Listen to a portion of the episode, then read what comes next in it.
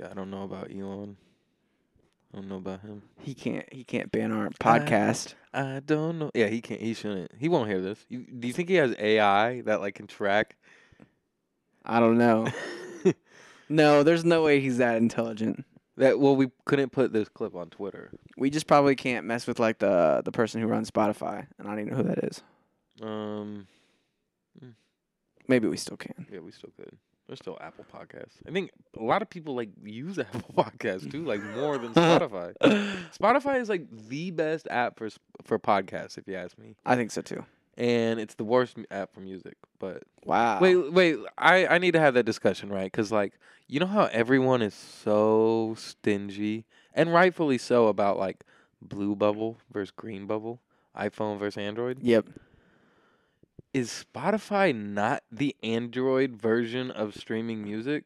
Like, why is that not a thing? You know what I mean? Like, why isn't Apple Music considered the standard if it's Apple shit? It goes straight into your music. It's like iTunes has always been the standard for me.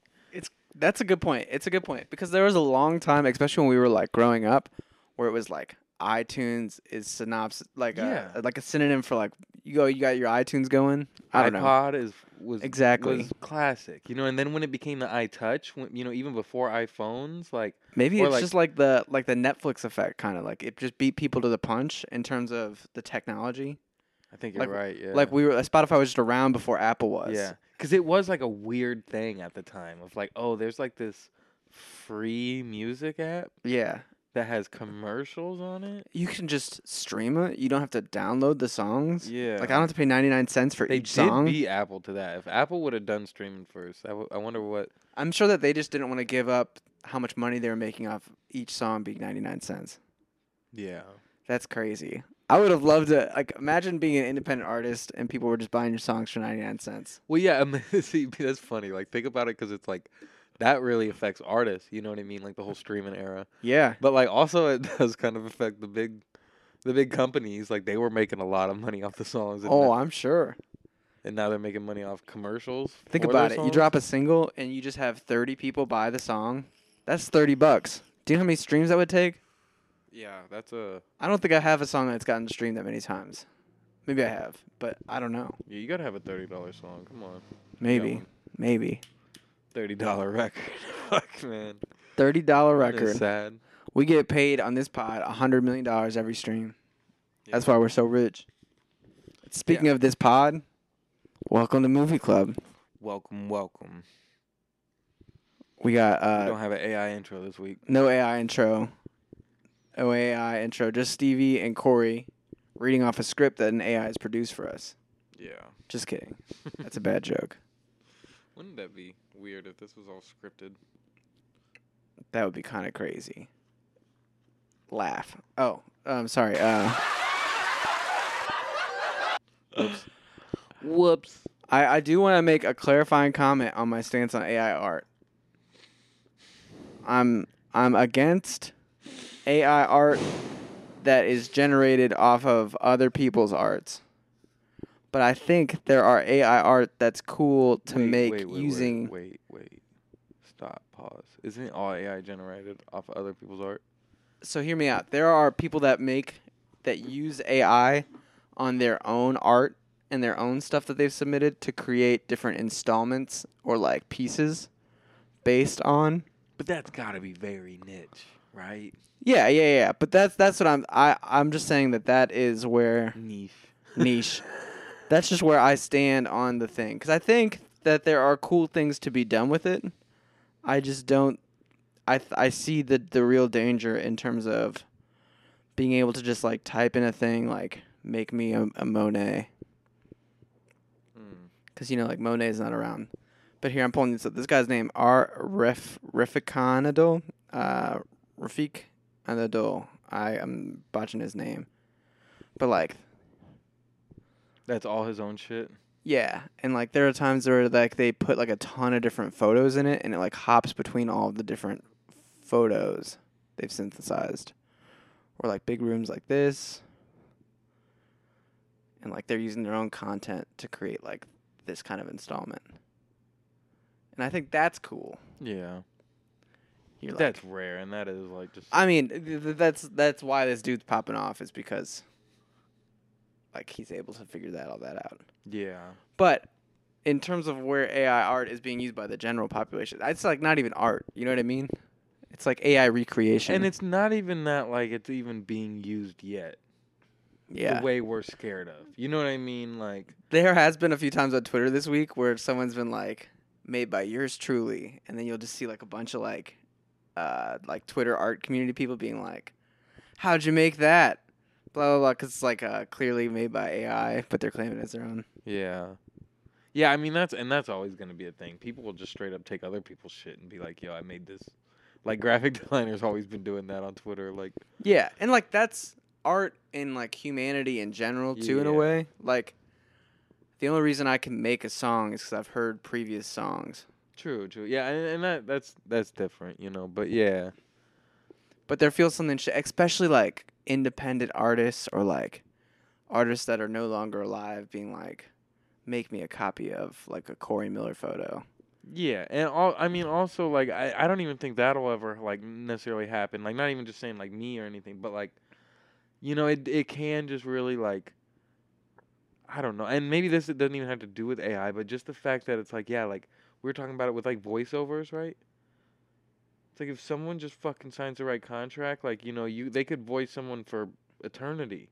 You know what I mean? Like, now. Yeah. And that's kind of just crazy. Like, that's cool and bad at the same time. It's especially scary when you consider the fact that it could be Chris Pratt just forever.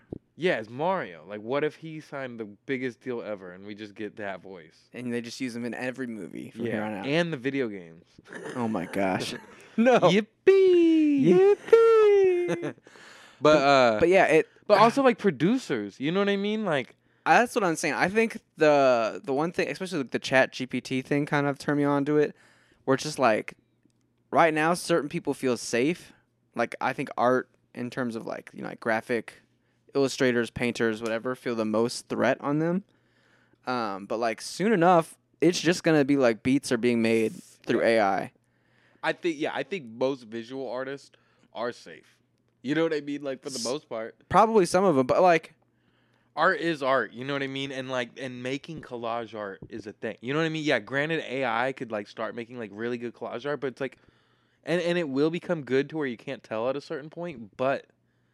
When, like, people can mainly tell. A lot of art is, like, the story and the context and the artist.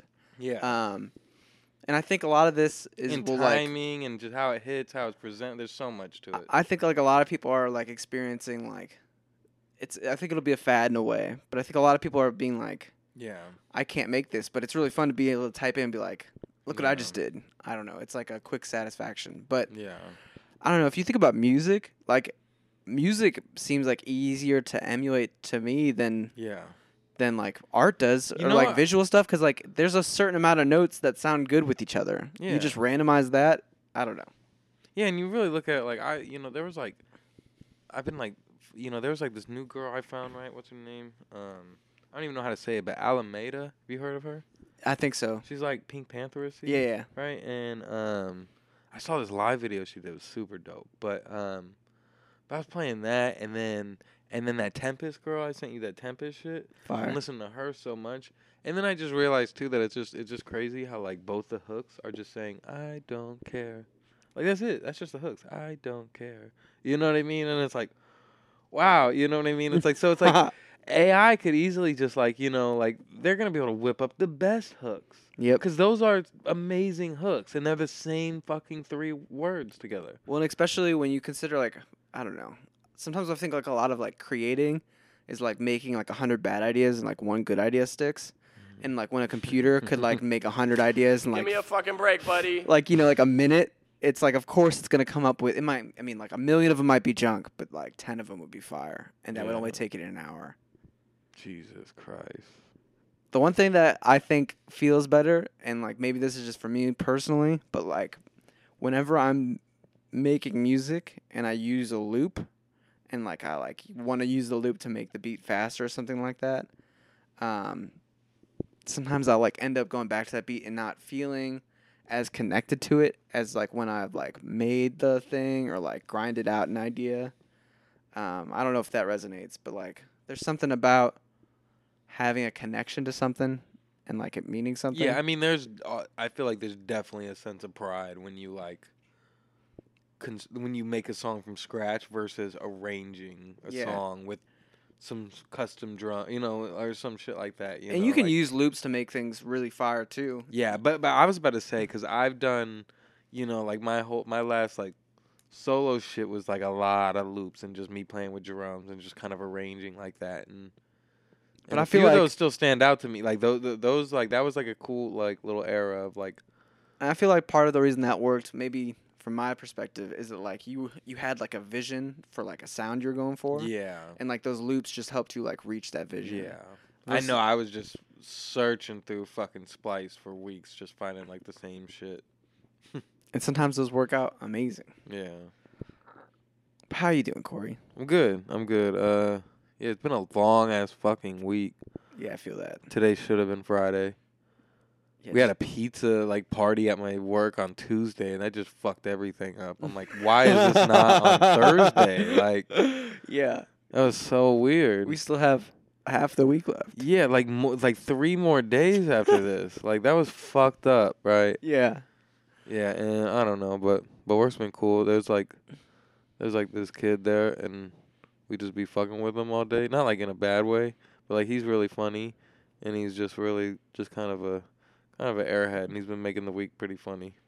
That's always nice. He punched himself in the face the other day. He's, like, so scared of tools that it's, like, funny to watch. Like, and he was just trying to, like, break some shit loose with a wrench, just, bah, right in the face. A little comic relief for the day. Yeah, it's like some Looney Tunes shit. Yeah. Seeing someone get hit with a fucking wrench or something. That's funny. That's nice. That's my life right now. Just watching kids hit themselves. Don't say it like that.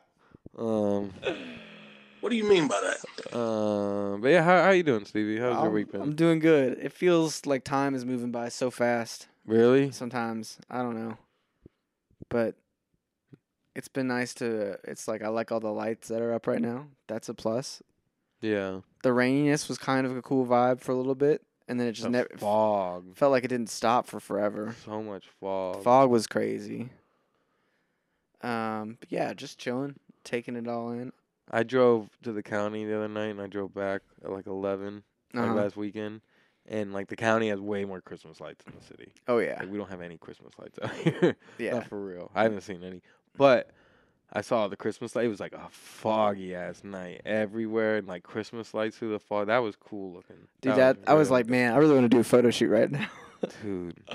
Yeah, like this fog has been so thick, and like it's been like, it lasts forever, right? Like to where I used to dream of that. When I didn't have a job and I just shot photos every day, like I used to every day when I wake up and see fog, I'd be like, hitting people up, being like, yo, what's up? But it's always like 7 a.m. No one's ready to go. The only times I've ever like actually attempted to go shooting it, it disappears by the time I get to it. Damn. Like you sort of have to like be ahead of it. Yeah. And there's no way to be ahead of it. It's like. Unless you're like really good at like meteorology. Yeah. I don't know. I'm not trying to get really good at meteorology at the moment. Yeah. But we're back. Another episode of Movie Club. Yeah. Episode 86, right? 86. I think. The year I wasn't born. The last episode title was really good, I think. White Lotus Christmas. That was good.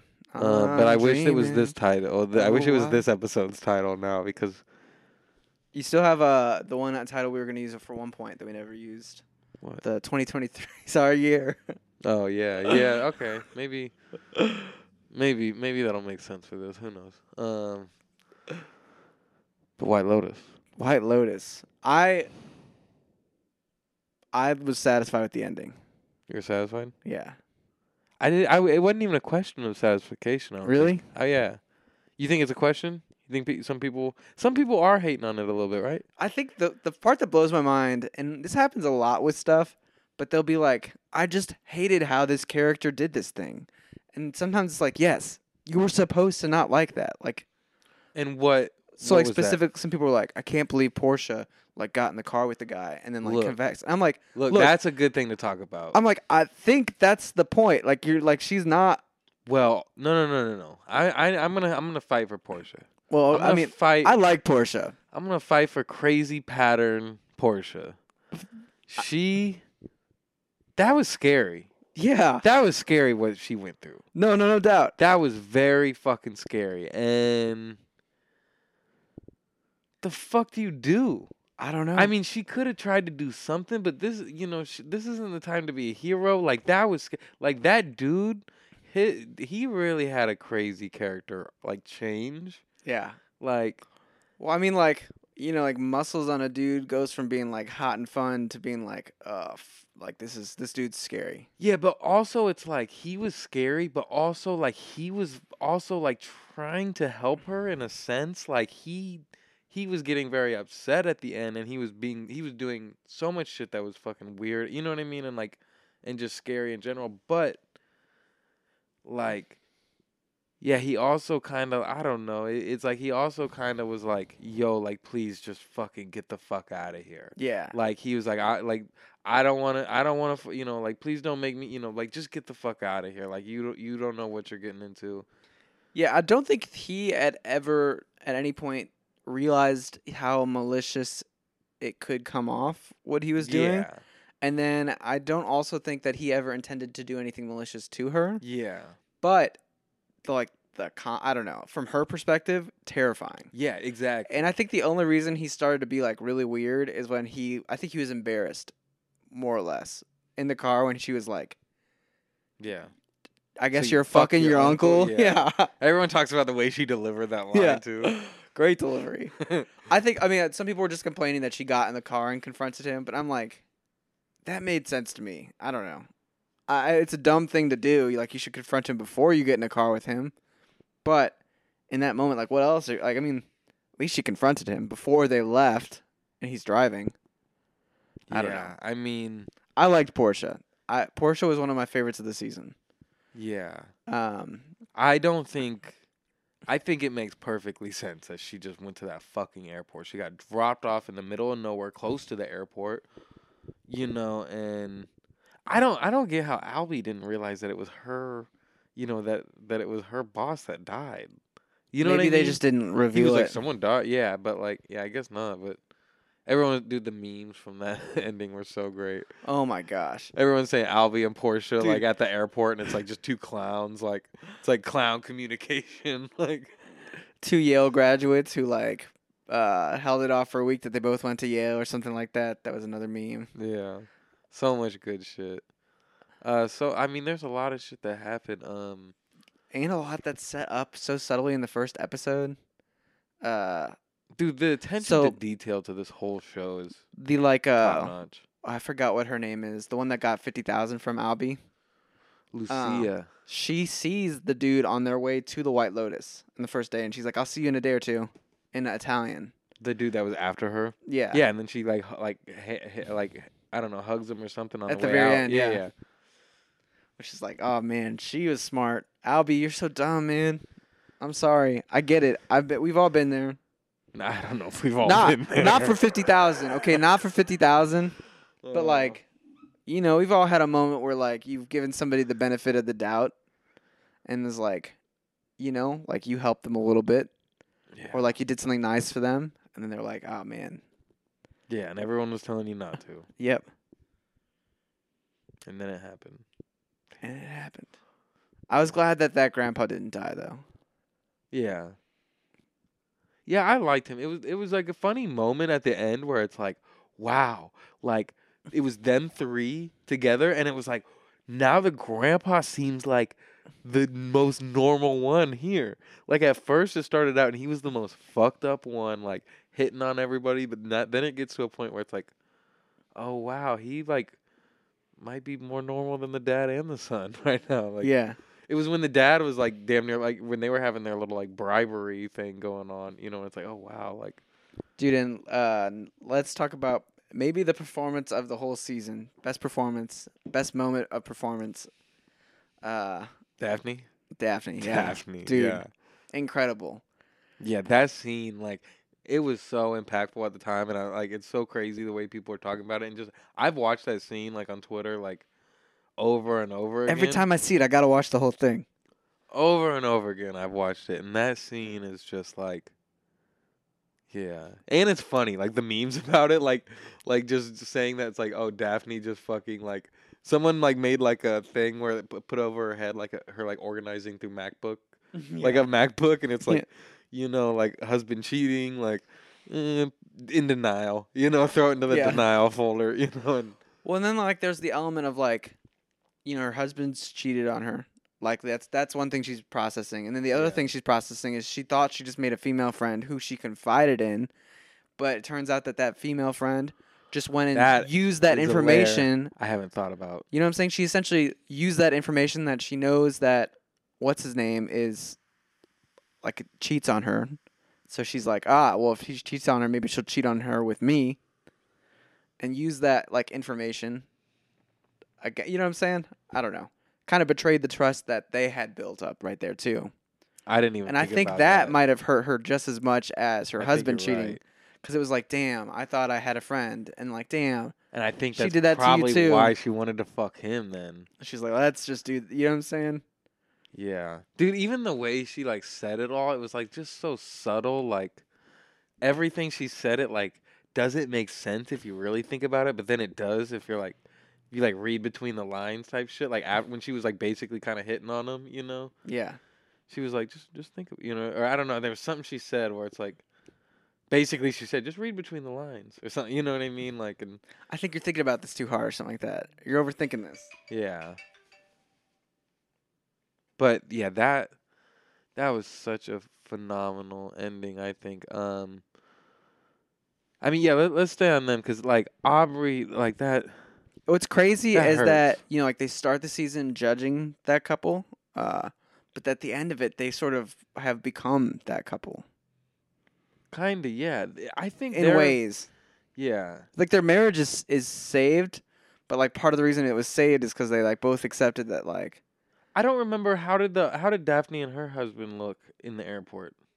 They were in love. They're lovey-dovey. They were honestly they were looking very similar, both couples. Okay. Backs leaned against each other, like cuddling. Okay, I forgot what they looked like because it was so shocking that Aubrey was like good with her husband. That was kind of shocking to me that they were like kind of closer after this. Yeah, that's so crazy to me. Like that whole arc is unbelievable. Very very triggering. I feel like what's his name just needed a little bit of a confidence boost. In himself, I don't know. You think hooking up with the other dude's wife was that? Yeah, I think that got him like so crazy. Yeah. Well, I think it like gave him the like. And she needed like some like bad, not bad, but like just some like. I think she kind of needed to like fire him up a little bit. But she needed some too. She do you think she fucked him or not? I don't know. I don't think they fucked. You don't think they fucked? No. I think she was probably mostly true. I don't know. He didn't believe her at the end. He said, "You're still lying." And I'm like, I believe him. I think I like that it was that. I don't know. I could see it going either way. Yeah. But I think Daphne and him definitely did. Really? I think that's the one that's more ambiguous, if you ask me. I don't know if I see him fully doing it. I think they did. I don't know. There was just something about, like, yeah his energy after that. Yeah. I don't know. That was a crazy dynamic. I also just think hilarious. We got like maybe one of the best new like GIFs or like quote meme pictures. Yeah, what the gays are trying to murder me. Oh man, yeah. Dude, I laughed so hard when she's walking on the boat like really casually and then runs away, and you can see her through the window. Oh, I mean, one of the best performances. Dude, yeah, I mean, I was trying to hold off on that for a while, but that was... All right, so, like, I will say that, like, there's part of me that, like, up until her storyline, like, fully ending, I'm like, what is going on? Like, and also, like, they can't just end it, you know what I mean? Like, they're still not even really doing shit yet. Like, because, like, they never really fully confirm it. You know what I mean? I mean, they do. Confirm what? No one ever, like, says... Yes, this is what was happening. Oh, yeah. Oh, about, like, that whole situation. Yeah, I'm just even talking about the whole show in general. I'm talking about everybody's storyline up until, like, you know, like, wow, wow, everyone's pretty intense. You know, I'm worried for Portia and what's her name? It's Jennifer Coolidge in real life, but what's Tanya? Tanya. So Portia and Tanya were the ones that you're just really like, holy shit, like on your edge watching. But like, I was nervous also for like Piano Girl. Piano Girl, what was? I had this like weird suspicion that the dude was gonna like try to do something. Or like she wasn't gonna give her the piano position. And then so she was going to be, Piano Girl was like, well, then I'll tell everybody that we slept together in that hotel room. And then hotel manager might have been like, lose her shit on her. Oh, yeah, I didn't think that was going to happen. They kept that pretty, like, easy. As soon as the episode started, yeah, it was nice. Like, when they had their, like, back and forth, that my nerves calmed down for that. But going into the episode, I guess there was, yeah, there's reason to believe that it's like, oh, you know, because she was just so nervous and, like, you know, not like forced into it, but she was damn near like, you know, like, not at all, but you know, the young girl definitely was just like, yo, like, you know, just come on, get over your shit, like, you need to hook up with a girl, you love girls, like, stop it, you know, and so I guess there is good reason to believe that she might be like a little bit embarrassed the next day, or like, you know, fully not, I don't know, especially because they were in the hotel, yeah. But I thought that was cool what they did. You know what I mean? She got rid of that dude. She said, fuck you, get out of here. Yeah. Mia, I think is her name. Yeah, Mia's the new piano player now. And, like, people liked her more. Yeah. Yeah, she was dope. At least that old grandpa did. And that old grandpa, like, she liked that old grandpa. Yeah. You know? Yeah. So he had a moment where he wasn't creepy to a girl. He was genuine and... Yeah. Yeah, that's nice. What I'm saying. That's why at the end it was like, oh, wow, he's like looking like the good guy between all three of them. And then you have that one hot Italian lady walk past him in the airport, and they all three just get the turn. Dude, that was perfect ending for them. That's so funny. Yeah. That was, yeah. Cycle continues. Dude, this show is really, really perfect. Like, the way they do that shit, like, because it's like, yeah, it's like even, you know, whether, like, I don't know, that Daphne scene is everything, too. Just, like, just the whole reaction to it. It's like, how do you think of this shit? How do you think of all of it? Husband on the phone, or he was in the bathroom. Yeah, dude, I think he knows. He knows. He didn't give a fuck about those kids. Yeah. He had to put on a fucking mask. That was a crazy thing to realize where it's like, holy shit. He might know. Yeah, he knows. To where I was almost wondering, I'm like, are they going to leave out of here broken? And the other couple is kind of... Yeah, and then, like, they're fighting on the water. And I was like, oh, my God. They're holding each other under there for a long time. Yeah. And then he just laughed it off. He was like, that was kind of funny. Who said that? Not like... Cam, is that his name? Yeah, I guess. Daphne's husband. Yeah. He just, like... He wasn't as pissed off about it at the end. You know what I mean? Yeah. Dude, yeah, the way he sat down at the... Like, oh, you guys are here? Like, yeah, the way he sits down at the dinner table and they both are just like, well, like, you know, what's going on, guys? We didn't see you there. It's like, yeah, we all know what we've done and we've dealt with it. We've let out our emotions about this situation. Let's move on. Yeah, they were so caught off guard at first, but I think I don't know. So interesting. But back to Tanya, man. That really was so perfect to me. It was. And Mike White, if you're listening, I forgive you for lying to us, but it was worth it. Yeah. About what? Because he was saying in interviews before it, he said she's safe. Yeah. Yeah, I mean, she was the last person I thought was going to die. The reason that it is such a perfect, hilarious moment is because there are so many ways that she could have avoided that. Yeah, I know. By literally jumping a foot to the left. She's Tanya, so she just doesn't do it. I was like screaming. I was like saying to the TV, I'm like, just jump in the water. Just jump in the water. Just wait for a little bit. I don't know. Or find a ladder. Think about. I mean, by wait a minute. I don't know about waiting. But either. Wait a minute. I mean, like I mean, like. By wait a minute. I mean, just like look around for a second. Like, she thinks of one solution and like. I don't swim to shore. Like, I mean, like that. It's far, but yeah, that was my thing. I don't know. I mean, Throw the gun in the water. Even when she fell and, like, you hear her hit her head or whatever. Thump. Like, I was like, oh, she's good. She's good. That was her foot. Yeah. I'm like, there's no way. Like, she can't go out like this. Like, and that's not the perfect part to me. Literally, actually, that kind of pisses me off. You know, to be real. But, like, yeah, her in that moment... Just the whole everything leading up to that was just insane. You know what I mean? Like, so crazy. And then just for her to fucking take that bag, run in that room, and lock herself in there, and then, like, actually shoot her way out of that is perfect. And that's like why? Like, why doesn't shit do, like, why doesn't TV and movies do more satisfying shit like that? Like, I don't know. We need that. We need those people to just, like, really just do the escape the impossible. Because, like, you know, a lot of people do impossible shit in movies and shows, obviously. But it's, like, that is just, like, one of the most satisfying thing ever. For her to shoot herself out of that. And it's great, too, because there was so much built tension around the idea that, like, you know, as a viewer, what's going on. She knows, and they know that she knows, but they're still gaslighting the hell out of her. Yeah. Like, as much as they can. Yeah. And, like, there's a part of you still that's that, like, dude is maybe so eerie this episode. You're like, maybe he's being real, and, like, there is nothing going on. Like, that's, like, a 5% in the back of my mind. Yeah. And, like, maybe, like...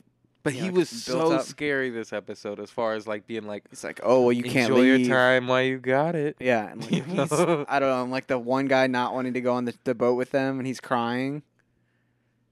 And then, like, her dream in the beginning. Do you remember what her dream was? No, what was it? She's like, I'm at this party, and I'm surrounded by men. And, like going on about their hairs being, like, funny. And, like, I don't know. She essentially, like, had the dream that she was at that... pollute whatever party. She said that at the beginning of the whole show. Yeah, remember when she like when Greg was still around, and she was like, the men were trying to suffocate me, and, like, remember, like, they're having sex, and she, like, wakes up, and, like, that's the vision she had. Something along those lines. But I also just love, as he's, you know, like, the dude's bleeding out, and Tanya's just like, is Greg having an affair? It's like, what? Like, that's the... Yeah. See, wait, I didn't look into this, but I saw someone say they have a theory that Greg was on the boat. He might have been. What is anything point, like, what's pointing to that, do you know? I don't know, but I think that there could be a case that he's either on the boat or he's around. Close by. Yeah. Yeah. Or that maybe I don't know. Do you think White Lotus Season 3 will continue anything from this? Here's my biggest hope. I hope that Tanya has a twin sister. And that the twin sister's going to a White Lotus to de-stress for the fact that that happened to her sister.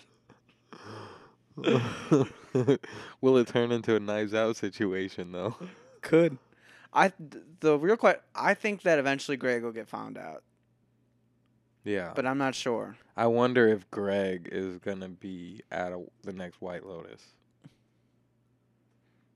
That could be kind of crazy. Or, you know who I'd really like to see return? Cam and Daphne. That would be a crazy They're return. They're, like, the most obvious. I feel like that should be at another one. Like, they just seem like vacationing people, you know? So, what's interesting is I feel like...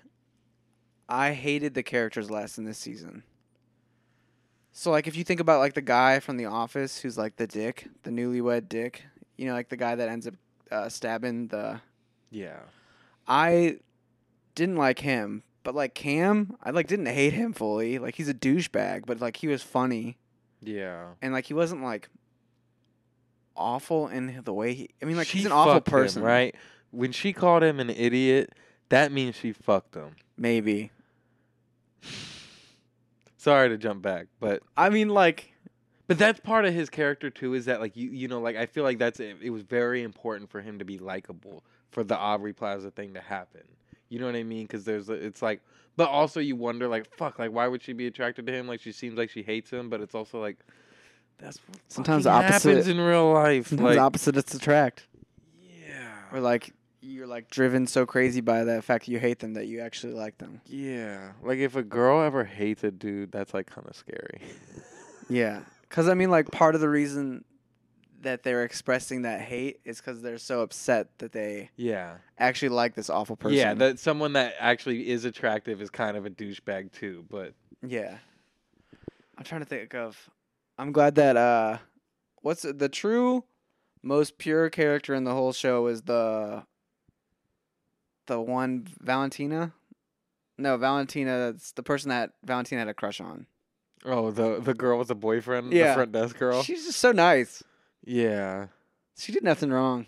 Yeah, shout out her. She didn't hate anybody. She just wanted her boyfriend back at the desk. Her fiancé. Yeah, her fucking fiancé. and she still wanted to go to she still tried to take her out for her birthday. And one guy was like, first I'm at the beach, then I'm in the front desk. Where will I be tomorrow? What'd she say? Like she's doing like, dishes? She's like, yeah, maybe not even here. You might be fired. Yeah, I did like the host a lot, or the manager. I thought she was pretty great. Yeah, this show was just one of the best shows. Like how is like Euphoria really did it. You know what I mean? Like I know last season had its like things, but that was like one of the most like I think fun like TV experiences in a while, but White Lotus it's really up there with Succession. I think in terms of writing and characters, I think the one thing that White Lotus is easier to watch because the characters are more palatable and like it's vacation. Yeah, Succession's like business and like hardcore family stuff, but like I love the writing in this show. So like money is the theme of the first one. Sex is this theme. What do you think the theme for season 3 might be? Drugs.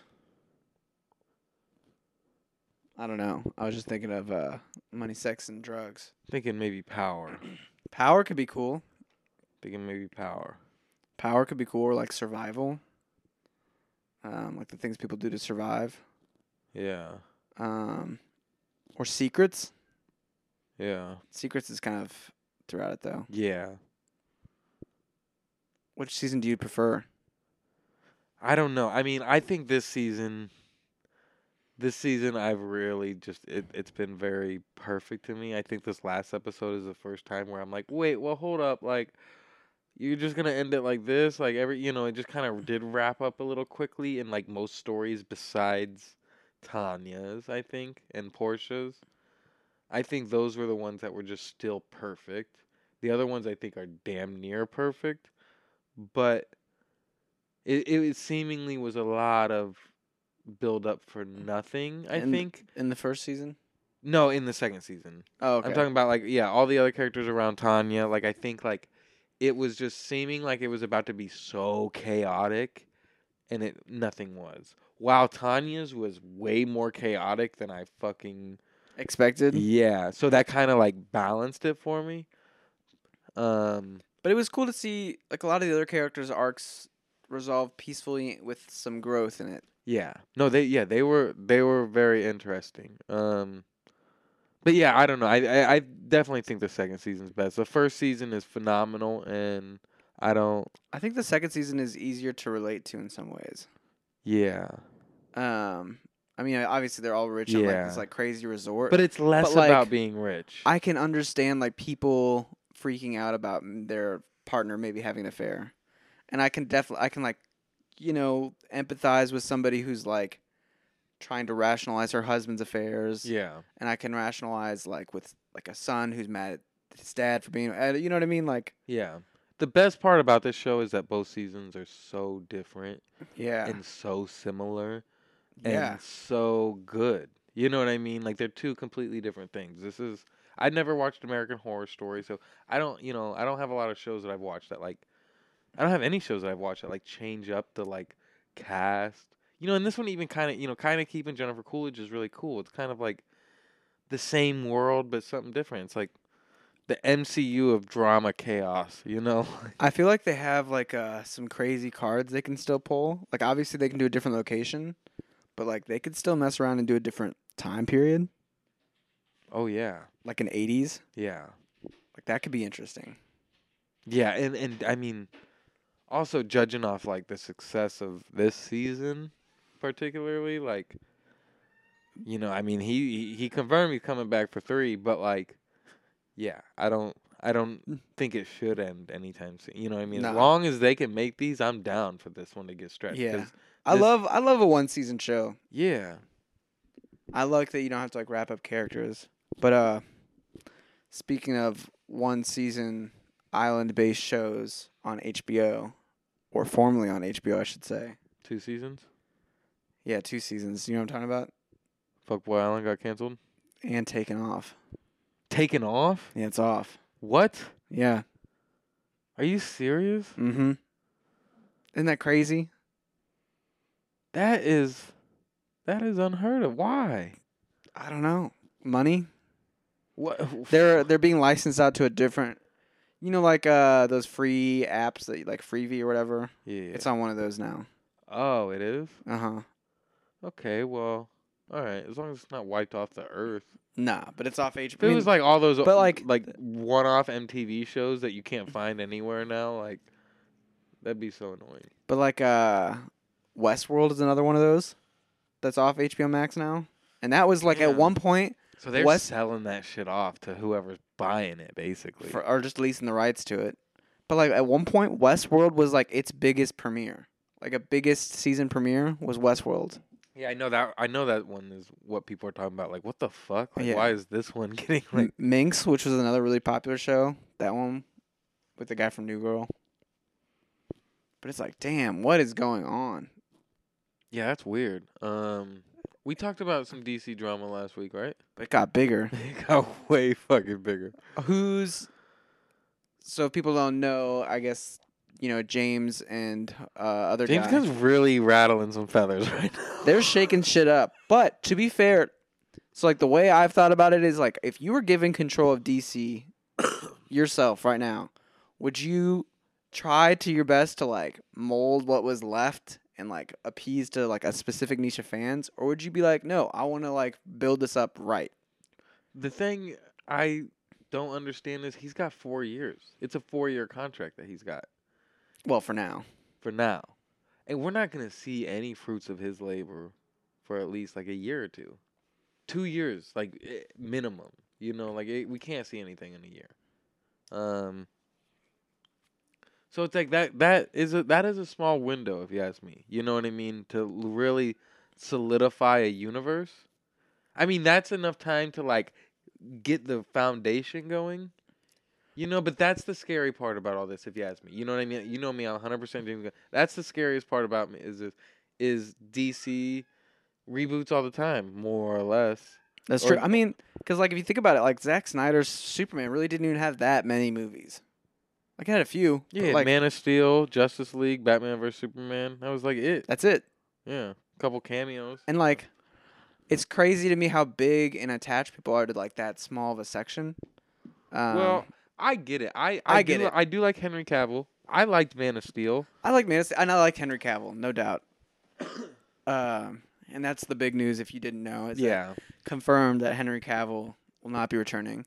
And yeah. I can appreciate how transparent James has been on social media about what's going on. I love that the most about this. Because he'll be like, that rumor's false. Yeah. And he'll also be like, hey, this is like one of my favorite reporters, but he just doesn't have a good source right now. That's not true. Yeah. Like, he's like very good about addressing shit too. Like, and it seems like they're handling it with the other people that are on the projects. Like, they're meeting with them. They're talking to them face to face. I read the Patty Jenkins letter she wrote about Wonder Woman. It sounds heartbroken, but it's very polite, and it's wishing the best on the future. And same with Henry Cavill's. Yeah. It sounds a little heartbroken, but it's also like, hey, like, I appreciate the time, and I hope the future is great for Superman. You know what I mean? Because I feel like a part of them has to know that it wasn't working. Yeah. Like, I mean, they were involved with it so closely. Like, as much as they loved it, I'm sure that they know that it's not working at the level that it could. I love finding shade in a lot of shit, and I don't think that, you know, even though those posts are, like, very sad and, like, very, like, you know, clearly saying, like, I wish I could still play this character – but they seem very like, I don't know. I guess I'm just kind of assuming that maybe James Gunn is explaining something that makes a little bit of sense to them. Yeah. I also like. I will say though, like. I love Suicide Squad and Peacemaker, but like. I just don't know if it's fair to keep them. I mean, we'll see what happens. You know what I'm saying? He might have a whole different idea for. Yeah. Where they go and how they restart. Yeah. And I know he wants to keep Margot should be Harley. It just seems like it does seem so unfair. You know what I mean? Like Henry and Gal should play those characters. I don't think Jason Momoa should switch either. Who like he is Aquaman. Like yeah, I don't know. If you see a picture of the person I think he's gonna play, like he would be perfect for it. Okay. Okay, and if he has interest in Lobo, like, that's the one that they're thinking about. If he has interest in that, I'm down with that switch because he might really love that character more. He might be able to play like a, you know, just a different version. You know, I don't know. Some people like playing like Lobo sounds like maybe kind of evil or I don't know, or just at least not like a classically good guy, you know, and it might be funner to play that character, and he might, you know. And the one thing that does have me hyped is that James Gunn is writing first. The first thing they're writing is Superman. And that, to me, is like the Superman is more important to DC than any character is for Marvel. Yeah. Like, the way that the universe revolves around, like, the Superman, like, glue of, like, holding their universe together and being the most powerful is important. And it's really important to stick that landing. Yeah. I'll be interested to see who they pick to play Superman. There's also a theory that Batman, you know, and you know how he confirmed Batman will be a big part of the DCU, and it's not Robert Pattinson. Someone brought up this theory that they think Batman may be like, kind of like Iron Man post Iron Man 3, just kind of like very relevant in the universe and in a lot of the movies, but not having his own movie. And I kind of think that'd be perfect for this Batman while Matt Reeves is continuing his. And you get the Reeves universe? Yeah. You know, Reeves just does his single movies, you know, maybe even given his third one. That's the other thing that's like, all right, what about like Joker 3 or Batman 3? The two that we know are continuing. It's hard to not do trilogies. So it's like, it is going to be weird them existing too. But I mean, I think that there's a way that like those movies could just exist in their own universe. I agree too. I just think I don't know. Like what is the determining factor? 'Cause to me, reading the Patty Jenkins thing, like I wonder what her script was. I wonder why it got turned down. They got offered the chance to rewrite it. Yeah, I think part of maybe the reason was they wanted to bring what's his name back. Who? Chris Pine. Oh. That was part of the rumors that he's coming back again. I didn't even know. I've never even seen him. They've like killed him off like both times essentially. Like okay. Two different times he's like he comes back. Right. I think that might have been part of the reason. You know what I mean? Right. It's like you can't be killing off this person and bring him back magically every time. Yeah, that's what I was wondering. Like there's got to be something where James just like no. Like no, you can't do this. Like that's not good. Like, and like you know, you never know. Like some movies do this thing where like they like their situation is so giant that it's like how can the world continue on after that normally? Mm-hmm. And like the MCU does a decent job with it, but like maybe there was something in you know like Wonder Woman World War III that they were like wait we can't really like have that have had happened. Yeah. But I don't know. I'm interested to see where they go with it, who they pick for Superman. I think it's better that they are shaking stuff up, and the way they've been shaking it up seems to be doing the best they can to manage things. Yeah. It's crazy to me to be like seeing so many people be like, "Fuck James Gunn," blah blah blah blah. I'm like, this dude hasn't missed superhero wise, in my opinion. Yeah, I know. I do kind of you know I kind of enjoy it, especially I just love seeing him seem so confident through this too. Like and him coming, you know, he said they got a plan that's coming first of the year. Yep, that's very soon. Yeah. So it'll be interesting to see what their plan is. Yeah, super excited for him to be writing Superman, right?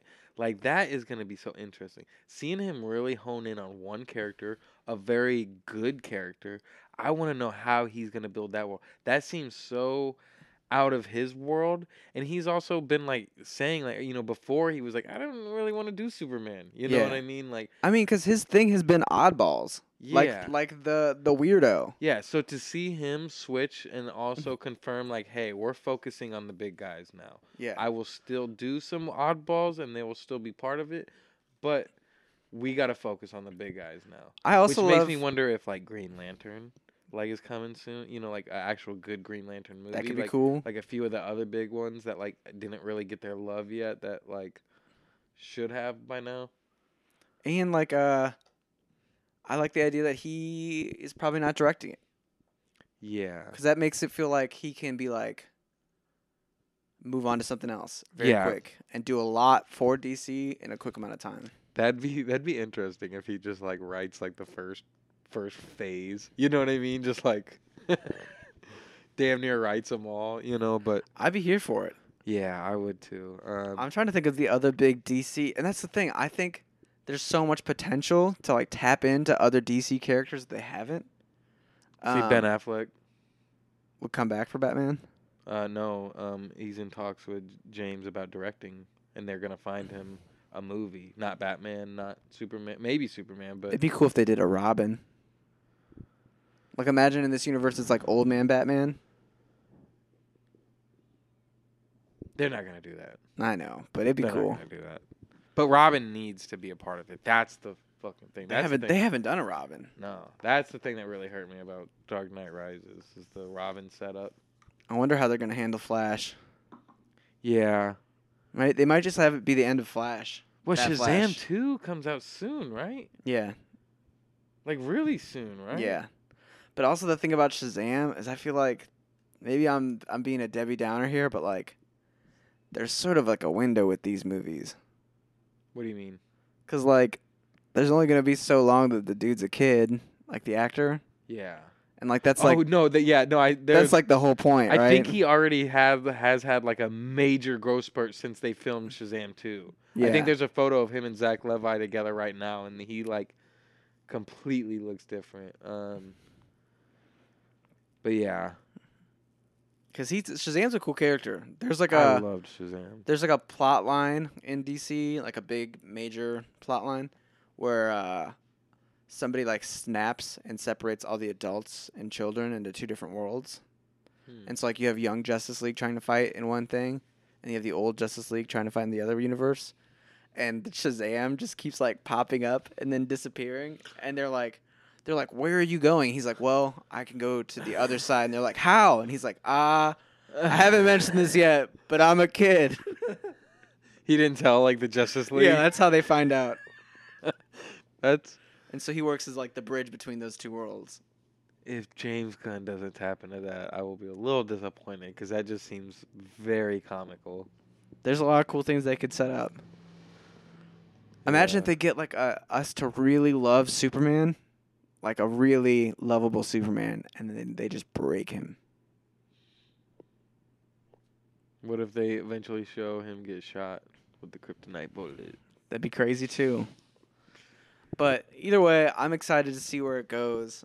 Do you have any thoughts about who they might hire or who they might book for Superman? Has there been any talk about that yet? I don't think so. I could see James wanting to give it to somebody who's hungry, though. Yeah, I kind of hope that does go to someone just kind of like young and kind of cool. He gives it to Zack Snyder. I'm just kidding. It's like a bad joke, but before we move on from DC, did you see The Rock? Might have been faking the data. Yeah, The Rock fucking came out and was like, "See, we actually did make 50 million. We were profitable." Sequel coming soon, basically, and now they're saying he's faking it, and like that info wasn't supposed to be out. Yeah, he like essentially leaked it so that it looked like he made money. Yeah, and it's also false now, and it's like, what a clown. Yeah, how is he damaging his reputation over this shit? I don't know. Like, he had a very solid relate. Like, I wouldn't have called him a clown, like, 6 months ago. I think we got, like, 6 months from now, he's going to, like, be on the list of people who are like, listen, guys, superhero movies are ruining film. Yeah, that's a good guess. I will laugh my ass off when you come in here one day and tell me that he said that. Because that's going to happen. It's so funny just thinking about, like, remember how, like, remember when, like, Tyrese was going off at him about Fast and the Furious? And, like, yeah, Vin Diesel even. Yeah, that. I mean, Tyrese was a while ago, but the Vin Diesel shit was, like, a year or two ago. Please come back. Yeah, and it's like Rock's just like on his fucking high horse, too good for the fucking biggest fucking franchise in the universe, Fast and the Furious. And yeah, now look at him. Now fucking look at him. Tanking DC, tanking superhero movies. And now single-handedly. But maybe this is the moment where he like is like, no, this is where I'm gonna go for my Oscar run. He's like, see, I don't make movies for money. I make it for love. That's why Black Adam, it didn't matter if it had a loss. I loved it. Wakanda Forever, Golden Globe nominee. Let's go. First MCU movie ever. Iron Man got put into the National Film Registry or whatever. I saw that. That was cool. Superhero movies winning this week. Superhero movies DC's winning. Been on fire for like 2 weeks. I love this. I've been waiting for this for so long. I'm excited. DC has a lot of great stuff to pull from. Like when I've said this before, like when I think of superheroes, or at least when I did growing up, like the superheroes I thought of were like Superman, Batman. Yeah. And maybe that's because of Six Flags, but I was just thinking that. Like that's who I thought of first. I always wondered too, like once I like realized that like there were like two, like there was like a Coke and Pepsi of like comic book characters. And once I realized like Spider-Man wasn't at Six Flags, like I was like, wait. What's the Six Flags for, like, Spider-Man, then? Universal. Really? I've been there once, but I don't remember. Oh, I guess I did ride, like, a Hulk ride or some shit. Yeah, they had, like, a 3D spider ride eventually. Damn, that was beyond. Or that was... After. Yeah. But the Universal's not really like... Universal's kind of like the Coke of... Or the Pepsi of Disney World, you know what I mean? Yeah. That's what I'm saying. Like, it doesn't seem like... Like, Six Flags is kind of like its own offshoot. Like, Marvel needs to be in, like, some little, like... You know, some little more rinky-dink kind of amusement park like Six Flags. Like... Yeah. You know. There needs to be a Six Flags competitor. I will say, I feel bad for Henry Cavill. That's the last thing I'll say. Yeah. Just because he left The Witcher for it. Yeah. But I don't think he liked where The Witcher was headed in general. They've been kind of straying from the material a little bit. Yeah, but I would have liked. I really liked Man of Steel. I would have liked to see him like that. I think he's a great actor, and he's gonna find some great roles. Yeah, like I think he would be an incredible Marvel villain. I don't know which one, but I think he could be menacing. See, I'd like to see him as a superhero in Marvel, but maybe he could be like a Loki. But maybe I'm wrong. Maybe there's more people like Loki. I don't see him being menacing, but that's just because I know him as Superman only. It's kind of menacing in The Witcher, but like okay. A menacing that you're like, I'm glad you're on my side. Okay, all right. Now I'm just picturing him like in like I feel like photos I've seen of him in that Millie Bobby Brown show, to where he is like also so good, but like that could be really evil. Is like thinking he's good. Yeah, you know what I mean. Like he kind of like Knives Out, Chris Evans. Yeah, but he's kind of a dick in that. That's true. He only has the one moment where he's like. You think he's nice? Yeah. Yeah, it's hard to rewatch that and not know. Yeah. I want to see Glass Onion again so bad. I guess that'll be on Netflix like a week or two. Yeah, 10 days. Okay, cool. Yeah, that's a good feeling. Yeah, that's nice. Dude, speaking of people who seem like dicks and then they are dicks, but maybe they're not a dick. You want to talk about this movie? This week? Yeah. Let's do it.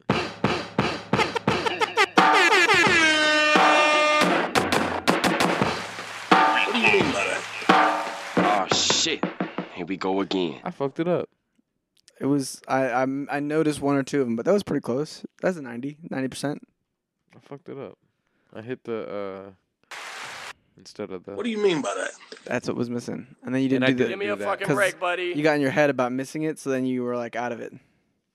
I think I might have hit what do you mean by that, but the what do you mean by that came when. Give me a fucking break, buddy. Yeah, it's okay. Oh well, dude, the movie we watched this week was 8 Crazy Nights. 8 Crazy Nights, and it was truly a crazy hour and 14 minutes. You know Adam Sandler's famous like Hanukkah song. Yeah, I didn't realize that like this movie was just built around that. Yeah. Yeah, they just took that song. We're like, what if we made it into a movie? Yeah, like the fucking like marketing like beast that Adam Sandler was at this time was really insane. Like this is peak Adam Sandler like fame. This movie, and it kind of makes sense why he did it because I'm sure that this was like maybe his least involved movie, just in the sense of not like the writing or like the development of it. But, like, compared to, like, what he probably had been doing in terms of set shoots, to just have to come in, like, write it, and then, like, record it and be like, you guys animate that for me, thanks. Yeah. And dude, this movie, I saw this movie a lot as a kid. Dude, me too. I saw this movie on TV so much. I've seen this movie. I literally was, like, watching it, and I was like, I know all these songs. I know all these songs by word, by heart. Yeah. I hate love. I hate you. I hate me. Yeah. That song was low-key a banger. The songs are good in this. Adam Sandler's really talented. It's funny how, like, half the songs, or, like, even, like, half of a song is, like, sang by someone else and then mixed in with some of his vocals. Because, like, I think he does the Whitey singing a little bit. Oh, yeah, yeah. He does like, a lot of the singing. At the annual All-Star Banquet. Oh. He was really, like... very interesting. It's so funny how like much he just did music. Like you don't think about that much anymore. It's like how much or how musical he was. Like he had top-selling comedy albums that were like just songs. Yeah. I mean, it's referenced in an Office episode.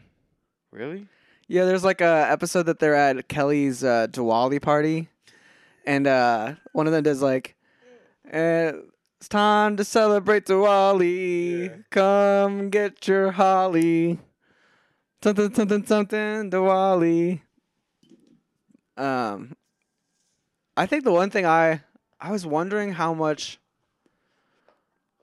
like, Jewish references there would be in it. And I guess there are a few, and maybe some go over my head. But, like, it really is a holiday movie over, like, a Hanukkah movie.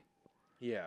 But I think it's cool in that way, too. I don't think there's a whole lot of Jewish reference. It's funny, like, I think you're right. It's just based, like...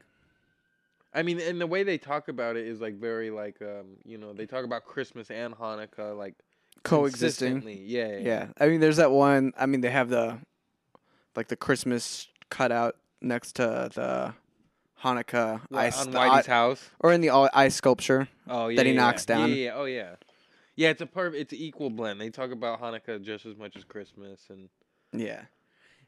And honestly, like, as shitty as a person he is, there's, like, an element that's relatable to him. Yeah. I think in terms of, like, he's, like, a Grinch. Yeah. And, like, he hates Christmas.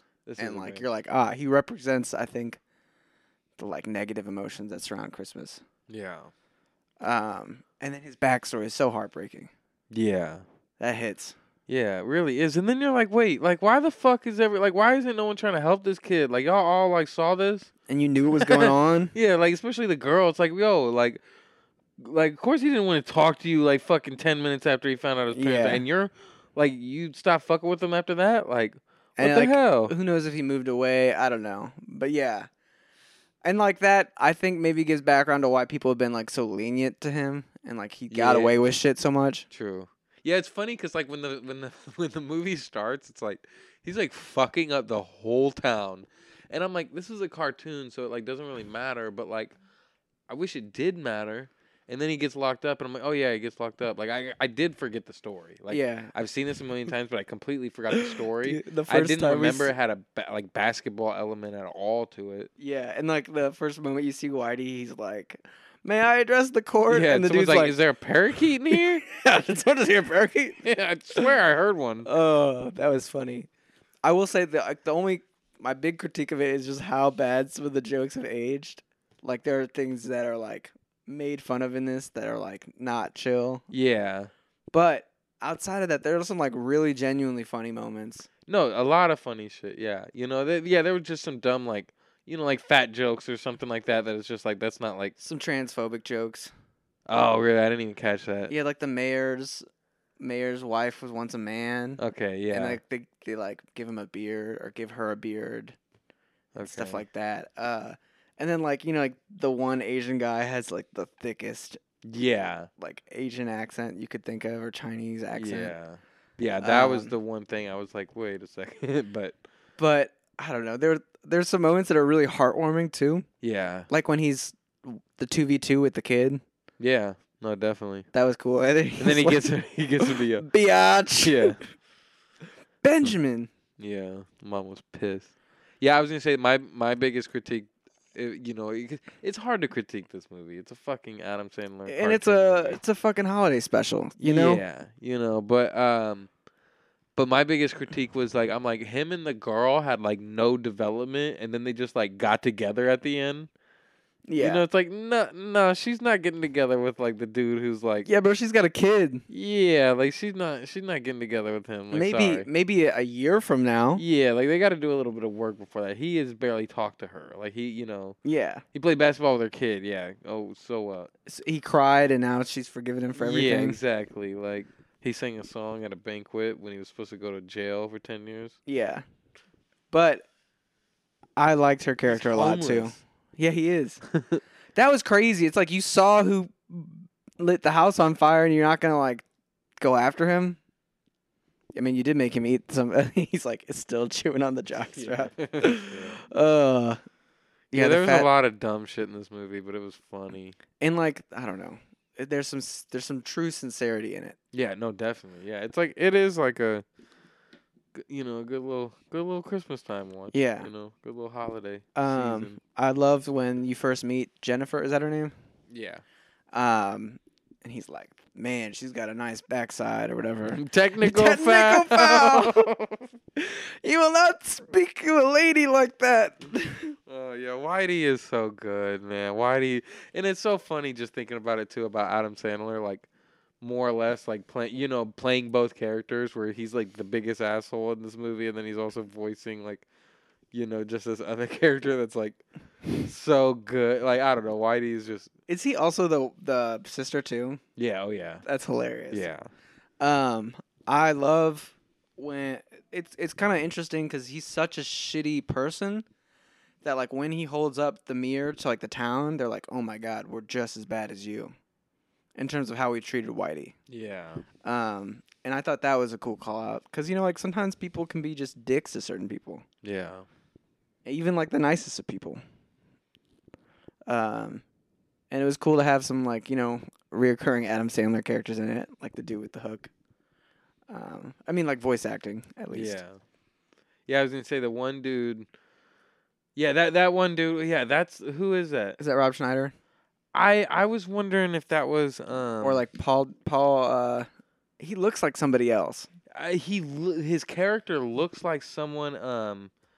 Like the dude, is he from Rat Race? Is he in Rat Race? Fuck, I have no idea. Yeah, he's in Rat Race. I know who you're talking about.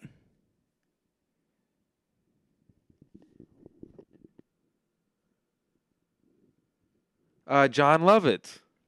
He looks exactly like him. Yeah. The character looks and sounds like him. Rob Schneider was a voice in it somewhere. But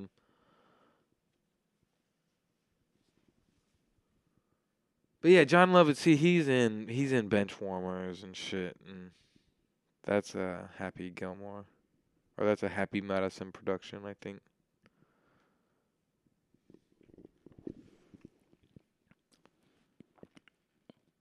Damn. Do you want to do our robot synopsis? Yeah. So Stevie prepared. We have a new host. Stevie, we talked about it too that we was gonna do, but the new, the new AI summary. She hasn't told us what her name is yet, but she's here to give us a synopsis. I think she's got a name. I thought it was like Sarah or something. I don't know. There was a few names. They all sounded the same, but Samantha. But yeah, instead of doing fake synopsis, real synopsis. Well, we should still do fake synopsis. Yeah, the Because this is a real one. This is a real AI-generated synopsis. Yeah, and we should ask our guest what they think the synopsis is. But ruining the magic. We'll get the magic down eventually. We're gonna have music with it. Yeah. But the fake synopsis is drunk, alcoholic Grinch of the town goes on a rampage and gets arrested and has to make amends during the Christmas season. Yep. Classic. What would you say the movie is about? AI bot Sarah? Don't be shy. 8 Crazy Nights is an animated comedy film released in 2002. Dang. 2002? It was directed by Seth Kearsley and features the voices of Adam Sandler, Jackie Sandler, and Rob Schneider, among others. The film is set in the fictional town of Duxbury, where a mischievous young man named Davy Stone is sentenced to community service after causing trouble on Thanksgiving. He was a bit of a troublemaker. Davy is assigned to work with an elderly man named Whitey Duval, my boy, who runs a youth basketball league. Whitey takes Davy under his wing and helps him turn his life around, while Davy learns important lessons about responsibility and the true meaning of the holiday season. Interesting. Thank you, Sarah. Thank you, Sarah. That was a really great description. Very, very sound informative. Like fucking AIs now. That movie was very good. I liked it a lot for the Christmas season. I'm not gonna lie, I got a little teary-eyed in this movie. A little teary-eyed? Yeah. Hmm. I think it's something about holiday specials and emotional moments. They just get me. Yeah. But yeah, like when you see him as a kid and then getting the news, it's hard not to be a little heartbroken. And he's reading the letter, Yeah. Oh. Man. There was some really goofy moments and some really nice moments. Yeah. And then some really cringy moments. The parts of the humors that I think I don't like are when the deer are just shitting themselves silly. I know, that's just so unnecessary. Oh man! Or he pushes Whitey down in the porta potty and then freezes him, and then the deer are licking it up. Yeah. The poopsicle. I loved when Whitey's sister though got to do the roundhouse kick to the kid's face. That was hilarious. And that she got her wig back from 45 years ago. Yeah. You look like a 4'10" Audrey Hepburn that weighs 300 pounds. I was like, damn, what? Yeah, shout out Whitey. You do feel I feel so bad when he doesn't get it, and he's crying. He's yeah. It's it's funny because the music kind of drops a little bit, and you can still hear the clapping. Yeah, and then he's just does this little slow clap. Dude, it made me a little nostalgic for malls. Yeah. I was like, dang. Yeah, I remember when malls used to feel like that? You can get Auntie Anne's and Spencer's Gifts. And now you just go and it's V-Stock and Bath and Body Works. Yeah, and then a bunch of empty fucking buildings. Yeah. But no, that was so funny when they first go in the mall. It's holy shit, they just paid for this whole movie with this scene right here. Oh, my God, you're right. I wasn't even thinking. Radio Shack, Sharper Image, GNC, Panda Express.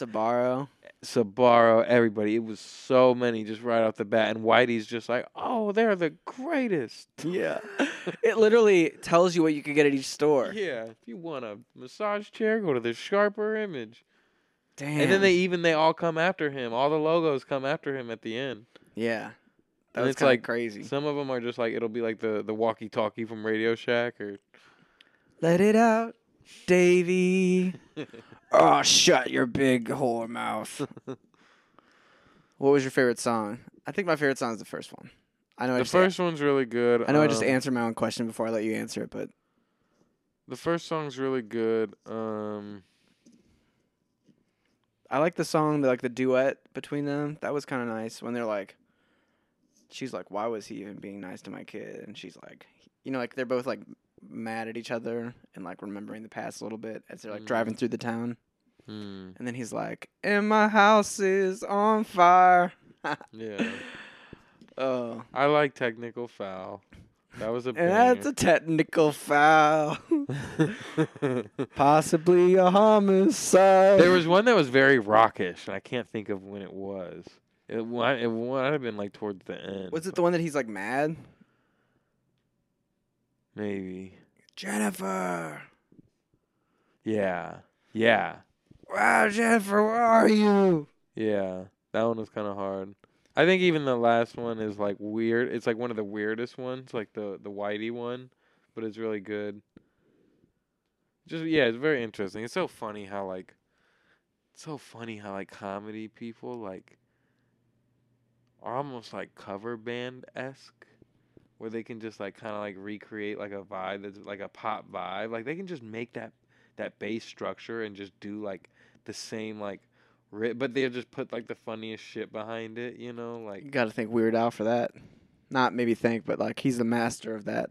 Yeah, he's like the extent of it, but like Adam Sandler, like is like there's like some originality to him. But hearing him be able, like doing shit, and maybe he didn't write all that music, but like he did that a lot, where he would just do like, oh, I'm gonna do the country song that's like this. Oh, I'm gonna do the rock song that's like funny like this.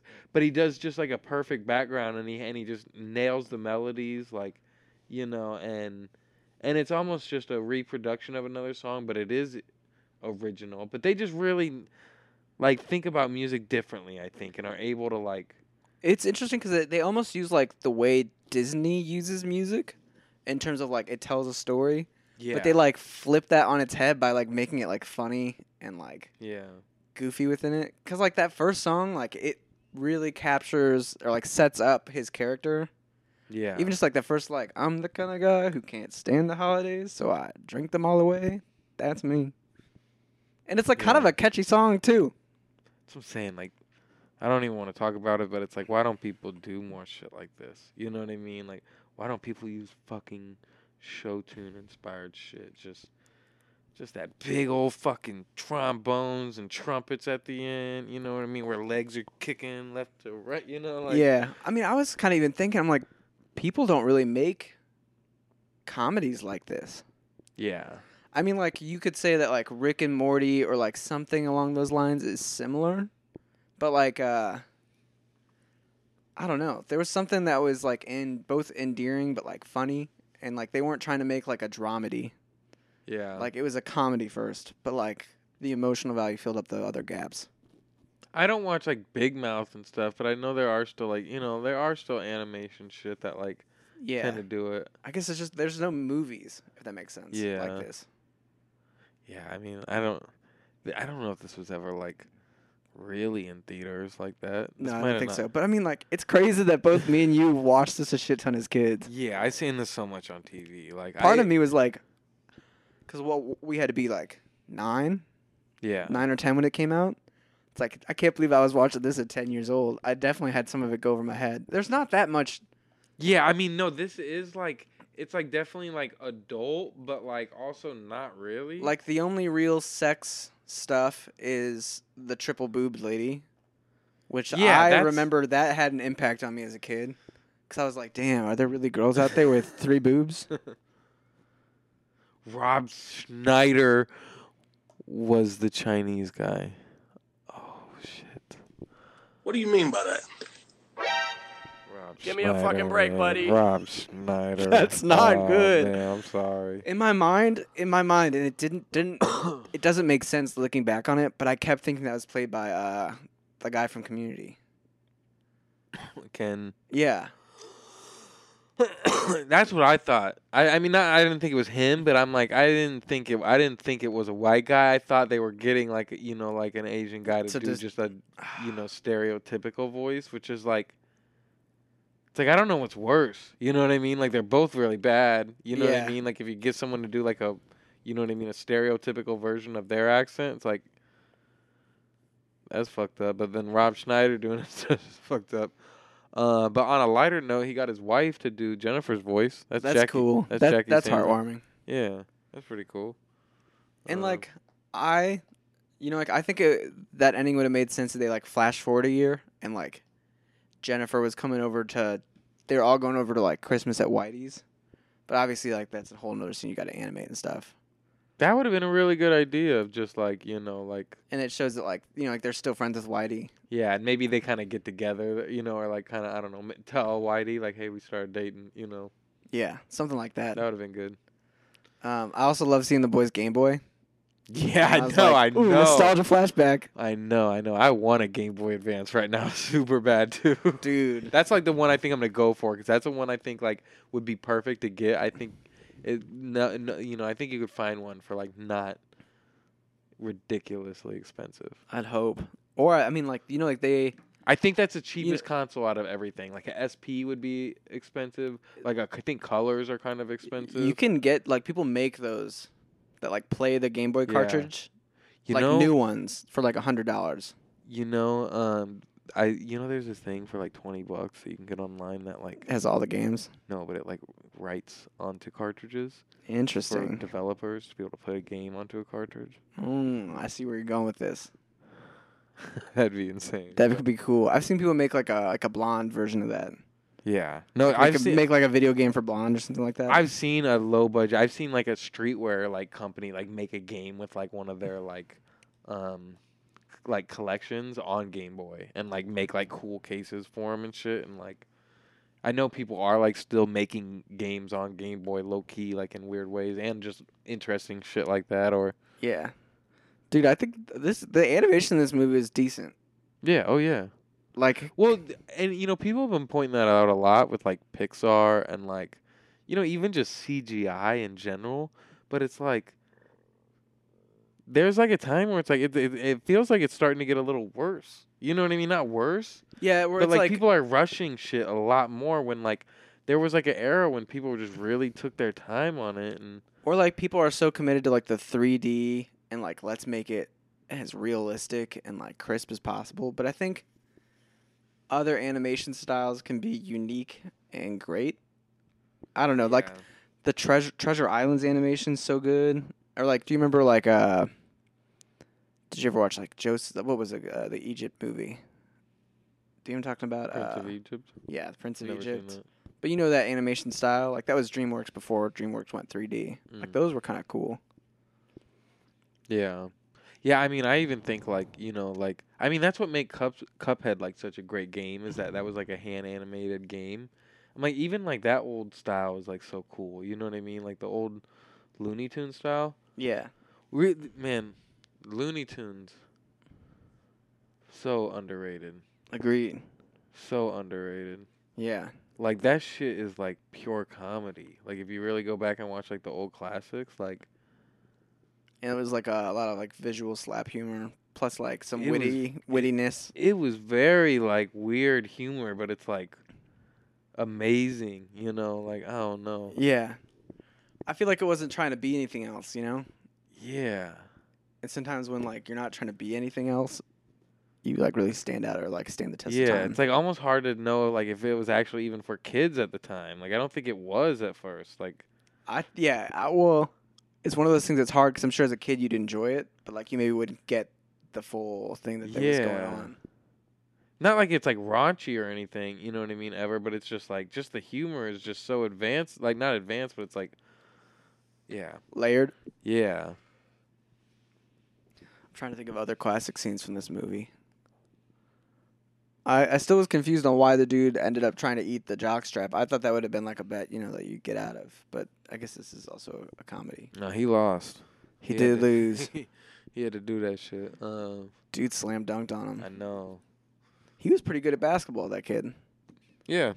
I know. It's like he just turned up all of a sudden and just became... And then he started scoring, Like, you would ask him, like, hey, how'd you do at the game this morning? Yeah. They really made Whitey just very weird... I thought it was funny that Adam Sandler was just, like, still, like, a phenomenal basketball player. His character was in this, like, he's just the town drunk. Who's somehow still ripped. Yeah. At basketball. Yeah, and it makes me wonder why Happy Gilmore was what it was. Because, like, I wonder if Adam Sandler was just always, like, such an, if he ever was into hockey or if he ever was... Or if he was just into basketball and then just the hockey idea came to him. Like, hockey to golf is funny. But I think he clearly is like a basketball fan. Yeah. You know what I mean? I think this... And did you ever see that movie with him? That came out like last year? Of him as a basketball manager? Oh, I thought you were about to ask about Uncut Gems. No.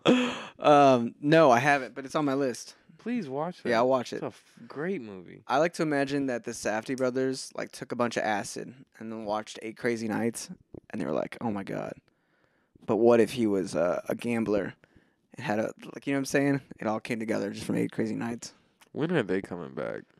I don't know. They're I'm sure that we'll get more info soon. A lot of movies have started to like. Starting to get their press run hype. What about every movie that A24 has announced in the last 5 years? Ari Aster's movie is starting to get its run. We've gotten promo from that. There's now. Like a SZA movie. Frank had a script years ago that we'll never hear about again. No, there's a rumor on the street with the Frank stuff. Do you remember like when Endless was coming out? There was some guy that was like, "Yeah, I was at a bar and this guy signed an NDA." Told me he signed an NDA to help Frank Ocean build a staircase or something like that. Yeah. There is a filmmaker who's like a pretty prominent filmmaker that was like, yeah, Frank Ocean came to me to direct a movie, and I told him to get him the script in like this amount of time, and he got it to me 2 weeks early, and that was a few weeks ago. So it could be that for a visual album. So it could be that A24 is doing like he's doing a visual album with A24 in theaters. It could be crazy. A small run. So cool. That would be cool. I'd be here for it. That would be cool. I need do it like. I remember Life of Pablo in theaters. That was amazing. Yeah.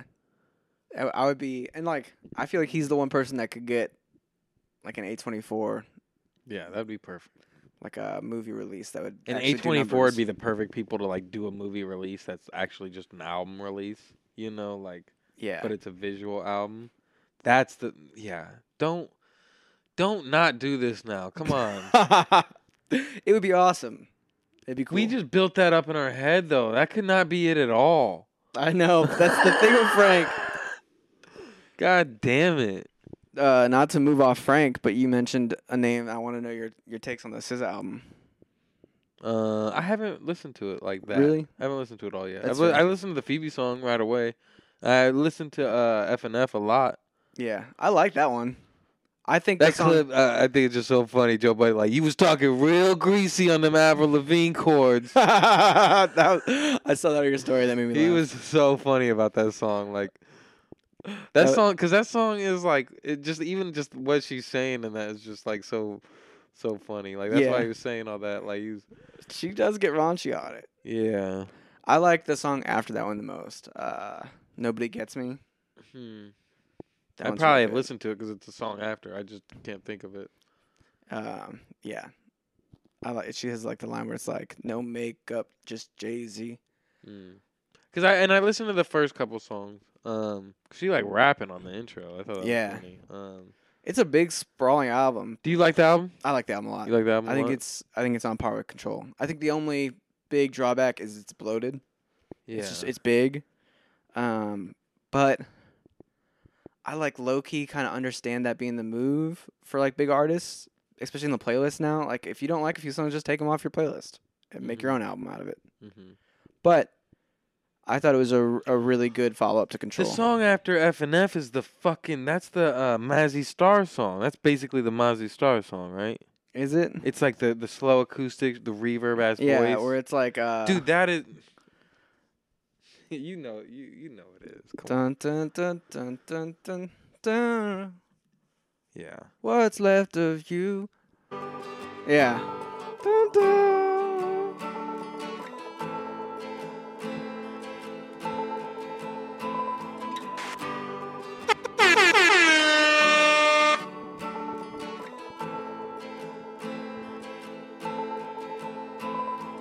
Took a long vacation, no makeup, just Jay-Z. You were balls deep, now we beefing at me, butt naked at the MGM. Yeah. Yeah, that same chords.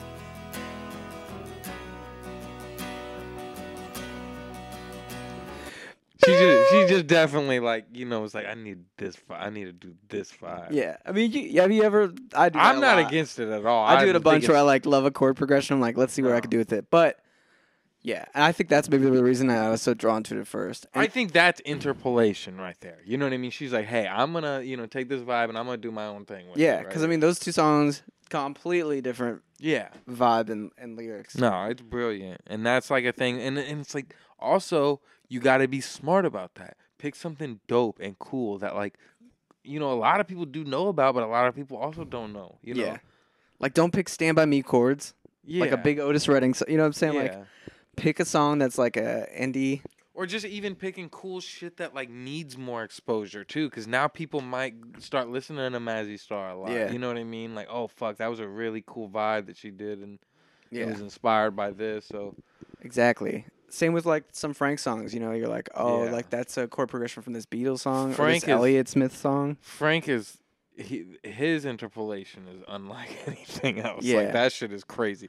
He'll take a line from a song and, like, make a song around it, but use other songs to, like, build a new story into it and then, like, write the craziest verse on top of it. Yeah. And bridge. Like, Close to You is a cover, a Stevie Wonder cover of a Carpenter song that's sampled. You know what I mean? It's impressive. But I thought this album was great, and it was cool to see people... like, really eating it up and loving it and seeing her do some numbers. I don't know. Yeah. Yeah, and then she went Taylor Swift today.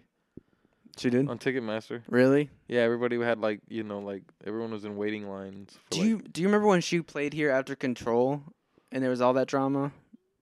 They had to have it at the Ready Room, so they did 2 nights. Yeah. And I was like, why didn't she just do one pageant night? Yeah. But it was her booking man. I forget what the actual thing was.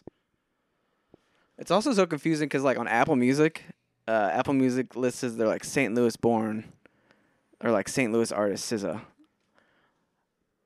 But then some people be like, no, she's New Jersey. And then she says, no, I'm not going to either of those cities. Yeah, I mean. She's wearing the blues jersey, I saw, you know, shout out to C, but C came out and was talking about that and, like, talking about, like, you know, how it's just, like, St. Louis is, like, really booked up this year, and it's, like, hard to book shit. I mean, that makes sense, too. Yeah, you know, and St. Louis is just... But also, like, St. Louis is notoriously just, like... It's not a place that people go. You know what I mean? So it's, like... And this happens all the time, you know? And, like, I said, like, a little funny tweet, like, oh, yeah, everyone's going to forget... You know, everyone loves St. Louis until it's tour time. Yeah, you know, yeah. But, like, also, like... It's just not a good city to play in. Also, like, the payouts in this city are different than most cities. Like, they basically stand to make, like, a lot less money in St. Louis. Well, it's not like we're, like, a Chicago or, like, a Denver or something like that's going to sell out for sure. And, like, you basically have to sell out to get, like, the money you, like, expect. Yeah. Right? And here. So if you don't, you're going to get paid, like, a lot less. Like, it, like... If you don't sell out, like, you get, like, a lesser fee or whatever, like, if you sign the contract, you know, with these places. And we only have, like, 2 or 3 venues that are, like, for SZA size, there's really only 2 venues that are suitable. Well, and there's been more opening up. The Factory opened up. I haven't been there. Have you been there? Yeah. You like it? It was okay. How big is it? It's bigger than the pageant. Okay, so it's, like, 3,000 maybe? Pageant's, like, 2,000, I think, like, with everything open. Let's check that. Maybe not. I think it might be. I think the pageant might be more than 2,000. No, it can't be more than 2,000. But there's also St. Louis Music Park now, the little one next to the amphitheater. I haven't been there either. I haven't been there, but I've heard good things. Yeah, that started having like. You're right. Sorry, you're right. 2,000. I knew my venue sizes for a while. Ready Room was like 750 to 850, I think. Delmar Hall is the same, 750 to 850. The Factory seating size, 3,000. 3,000. Okay, yeah. Yeah, and I saw the Shins there. Okay, it was a great show, but like we did not sell it out, and it was like the pit is bigger, and so the pit was just like spacey, and didn't like fill the whole thing up, and that felt a little bit weird. But my biggest complaint with it. Is that it feels like a little too modern. Yeah, I mean, I kind of feel that way about Delmar Hall. Like, Delmar Hall is, like, surprisingly too clean, but I do like Delmar Hall, too. It's almost like the entrance feels, like, wooden modern. Yeah. Do you know what I'm saying? Like, I mean, that location just is so weird anyway. It's really weird. And then also, I've heard, I didn't try to get in there for the openers, but I've heard it's not easy to get into. Like, it's slow getting in. Yeah. And they also do this shitty thing for some shows that are really popular where you can pay $20 to get in faster. This is not even a good thing, but it's also like the one thing I will say though, it's kind of cool for like I grew up in fucking Baldwin and shit, to where it's like, you know, that drive is way easier than any other venue. True. You know, for a lot of kids. So it's kind of cool for like kids to be able to see shows, you know what I mean? Like there being like a venue in like a suburban place. Yeah. But also like on like the reverse of that, I feel like my experiences getting to go to the pageant from like going from the county, fun. Yeah, and you're going to the pageant, you're like, oh my God, I'm in the city, yeah. And like you're exposed to like all these things, and it feels like, yeah, you're right. It gets you into the city, yeah, and like you're being like, I don't know, it opens your world a little bit. Definitely. Where like sometimes the factory, it feels like maybe it keeps people in their bubble, that like Chesterfield bubble. Yeah.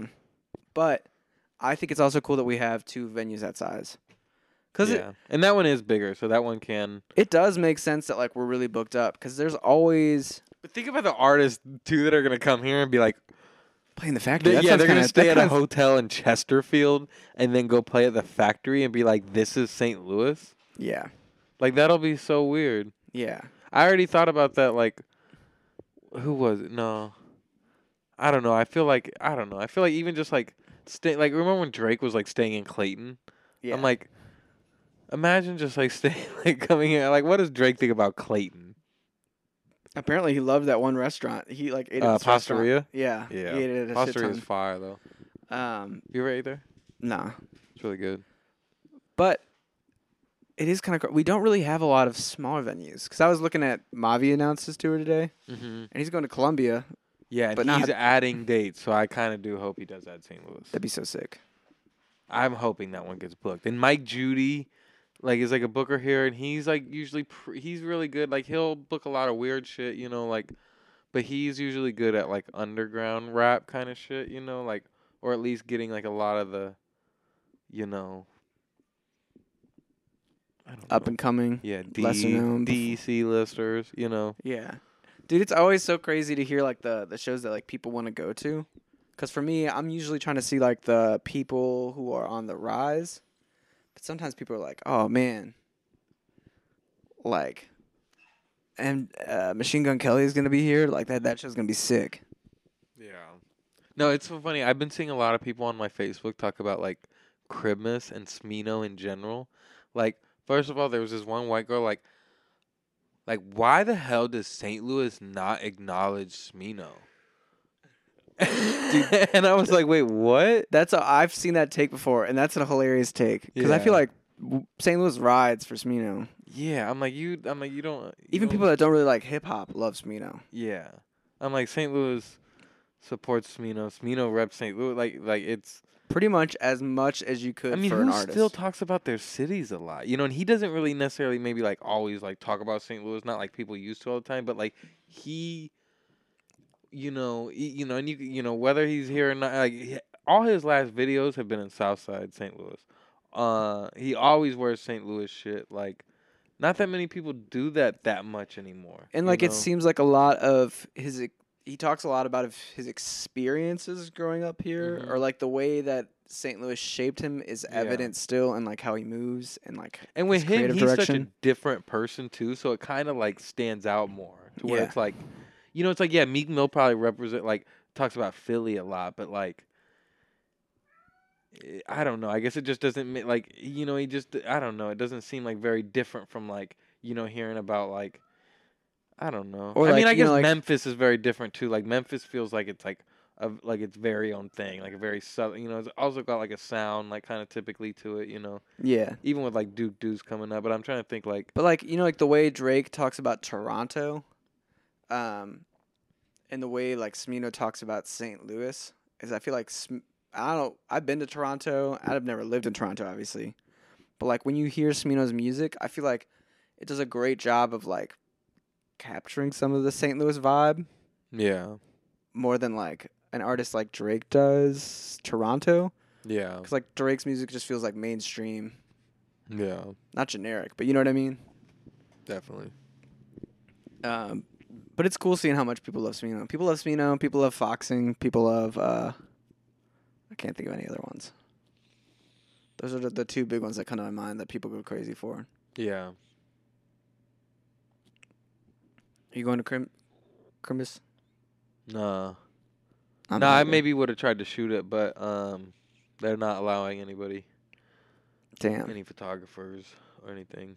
That's just mean. They're filming and doing their own photos, and they want to keep everything free and clear. So that's cool.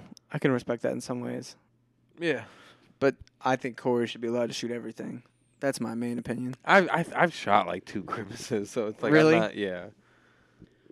Damn, I mainly wish I could go back in time and let you shoot Wet Leg, but I did shoot Wet Leg for the most part. That is true. I probably had a better time. You got some good ass photos from that. I probably had a better time not shooting it. That makes sense.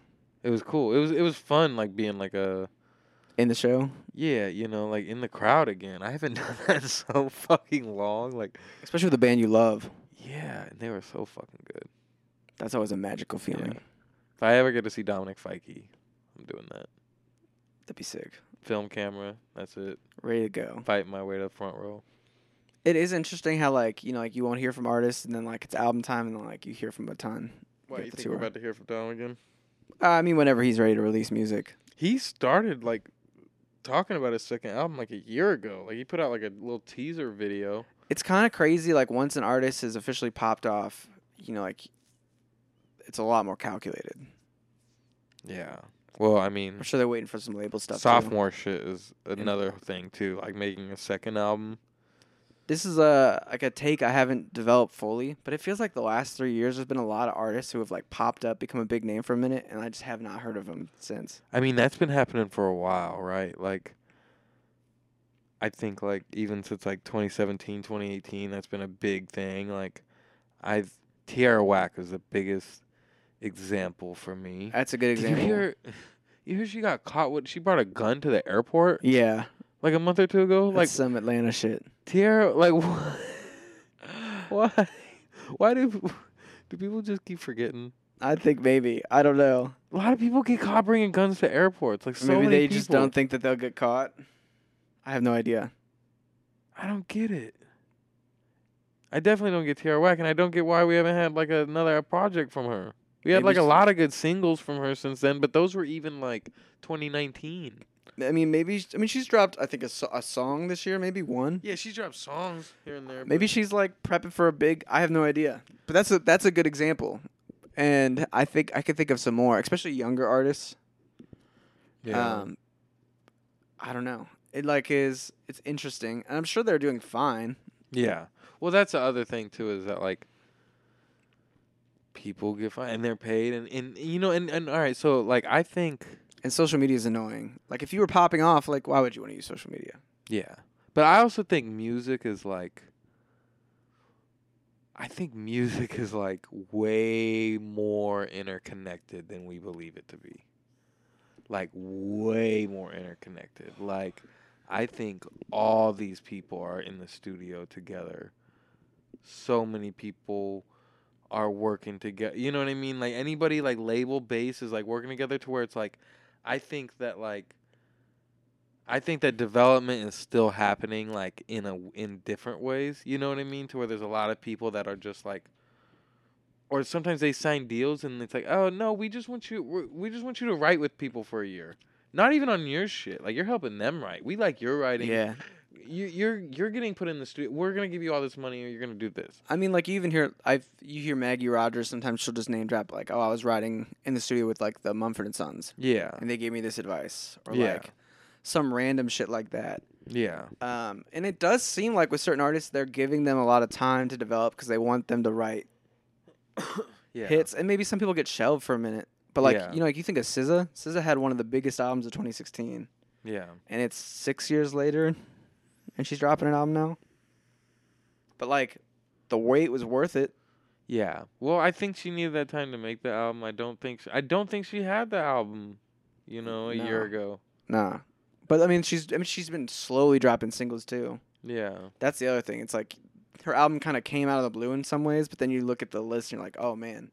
Yeah. Like, Good Days was, like, 2 years ago. Yeah. Great song, though. Yeah, I think it took her a while to figure out, you know, and I could see that too, you know, how it's just like, and it's like, man, even COVID, like I hate to always talk about it, but COVID hit everybody, you know, and like made things weird for everybody, and it's like, You know, no one would really wanted to drop music then, too. Maybe a lot of people shifted. You know, we talked about Kendrick shifting, you know, because of COVID. But it's like maybe a lot of people shifted their whole ideas on... Well, I mean, a lot of labels were probably like, look, like, if you drop an album, you can't tour it. Yeah. So why would you drop your album? Or, like, people shelved stuff. I don't know. Or maybe people even rethought things. Yeah.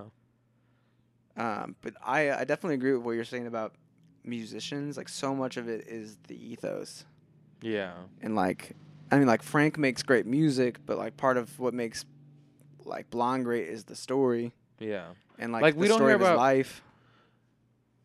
But also, well, I don't know. This might be a whole different point. I'm just kind of rambling on. But we don't hear about Travis Scott a lot anymore. But I'm sure that man is in the studio with so many people. Yeah. All those leaks. There was a bunch of leaks that were happening. Travis Scott's name was all over all those. He had a verse on the SZA project. Yeah.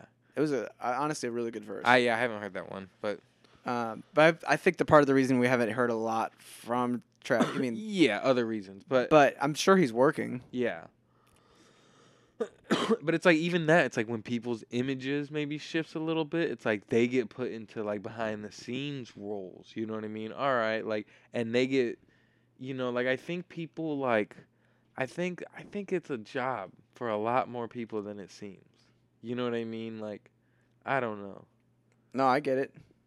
I think a lot of people that are artists and that seem like that are artists are like have a job with the label and they do shit for the label. Well, and there's also like a few different types of musicians or artists. You know what I mean? There are like the artists. You know, you have your people who are like Frank's a really big example of that, but like maybe like a smaller one would be like Blood Orange. Yeah. Or like the people that are always the artist's favorite artists. And like those people might be behind the scenes helping write a ton of stuff. Mm-hmm. But then you have people who are like more of an influencer artist who might go do movies and like photo shoots and like brand promotion, and they like rely on other people to help them work on their music. Or you got the people that are just downright like just pop machines. Just the brains to operate. They may not have the image. They, you know, they'll be artists. They'll be releasing their own shit, but they know how to put together fucking songs, like Shy High the Prince. That always got me thinking about it. You know what I mean? But like, or even you think of like someone like Jack Antonoff. He's pretty public about it, but I mean, he shifted from being like, you know, fun and his own band thing to like he's touched so much of pop music. Definitely, a lot more producers are like in the realm of what I'm talking about, of like people that are like, all right, like Mark Ronson. Yeah. Aaron Dressner. Yeah. I mean, the list goes on and on.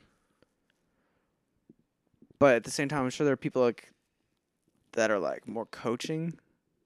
Mm-hmm. You know what I'm saying? I could see like someone like Schoolboy Q being more of like a coach or mentor to people versus. Mm-hmm. I mean, he's a good example too. Like, yeah, he's signed. He's doing something. It's like, you know what I mean. But he golfs and he lives his life and. And he probably just does what... Minds his business. He probably does behind-the-scenes shit to still get some good bread and still be in this shit. And he might have his, like, inspiration that comes where it's like, all right, I'm ready to do another album here soon. You know, but, like... You know what I think one of the crazier shifts in, I think, the music industry is that, like, 20 years ago, you had, like, maybe not even 20 years ago. But now you have...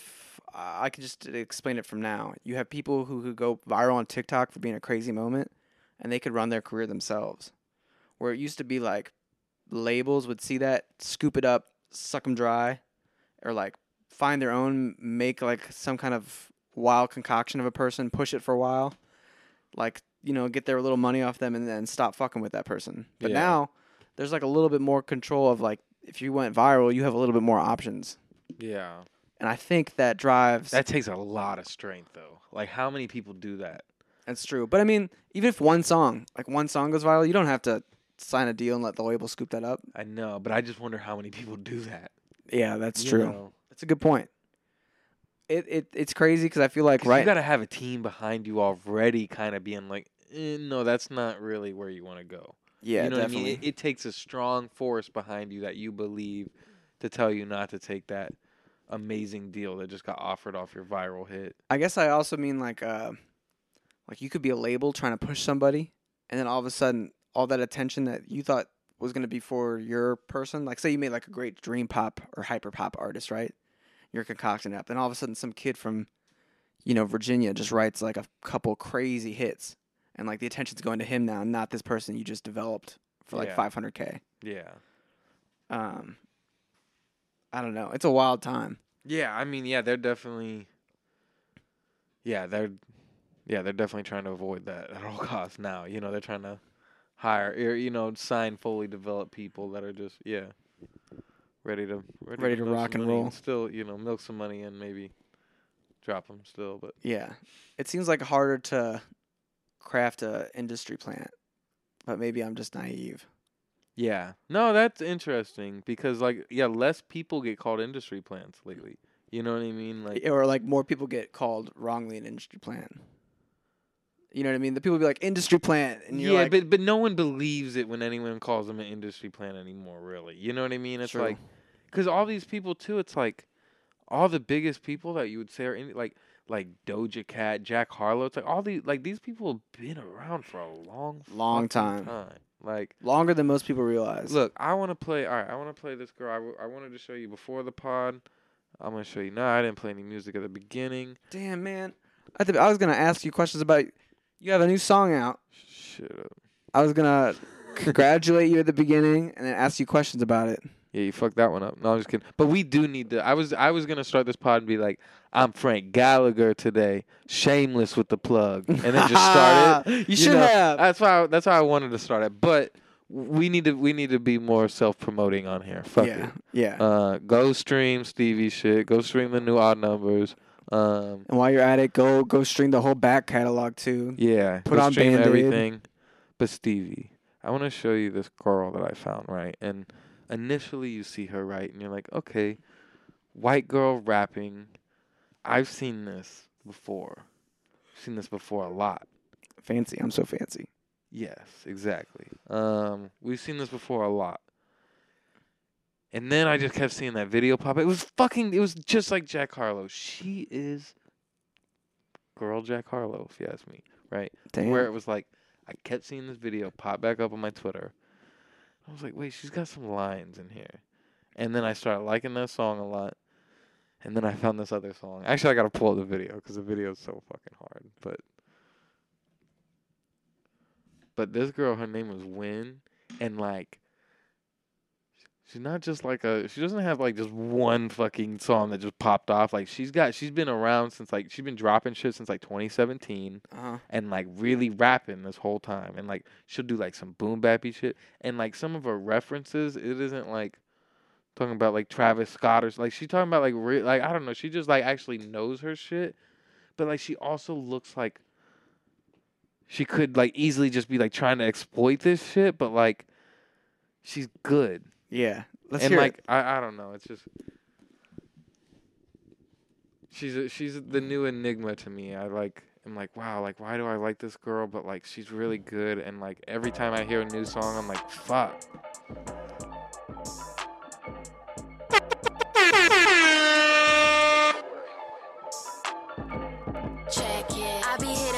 Walk around me, I'm flexing. It's been something heavy on my chest, it's a necklace. This one here is silver, but it's really not a preference. He hit it so hard, I should add him to my set list. He tell his new girl how I did it as a reference. I won't be surprised if she hit me with some questions. I don't fuck with exes and I cannot make exceptions. Stick that ass so high, he be tryna Mount Everest. They can't beat me like, he got me hung over the bed, sipping pee delight. I know it's demon time, so why I'm feeling existential when he hit me up and asked me if I'm free tonight. Don't be weird around me, boy. Keep it squeegee around me, boy. You know I'm gonna keep it PG. This is more like Brandon Roy. On the eve of my 3P at the club, sneaking. Tuck my chain inside my shirt, it's playing hide and seek. 2 in the morning. I'm trying angles on my head like Tinky Winky. He leaning back like he popping the wheelie. We bump Alfredo when we finish and he fettuccine. Don't look at me like that. I told you I do that. Do that. You are cap. Like 3 hats, no chance. The outcast. You can't say she ain't hard. What? Can't say she ain't hard. Nah, she's definitely hard.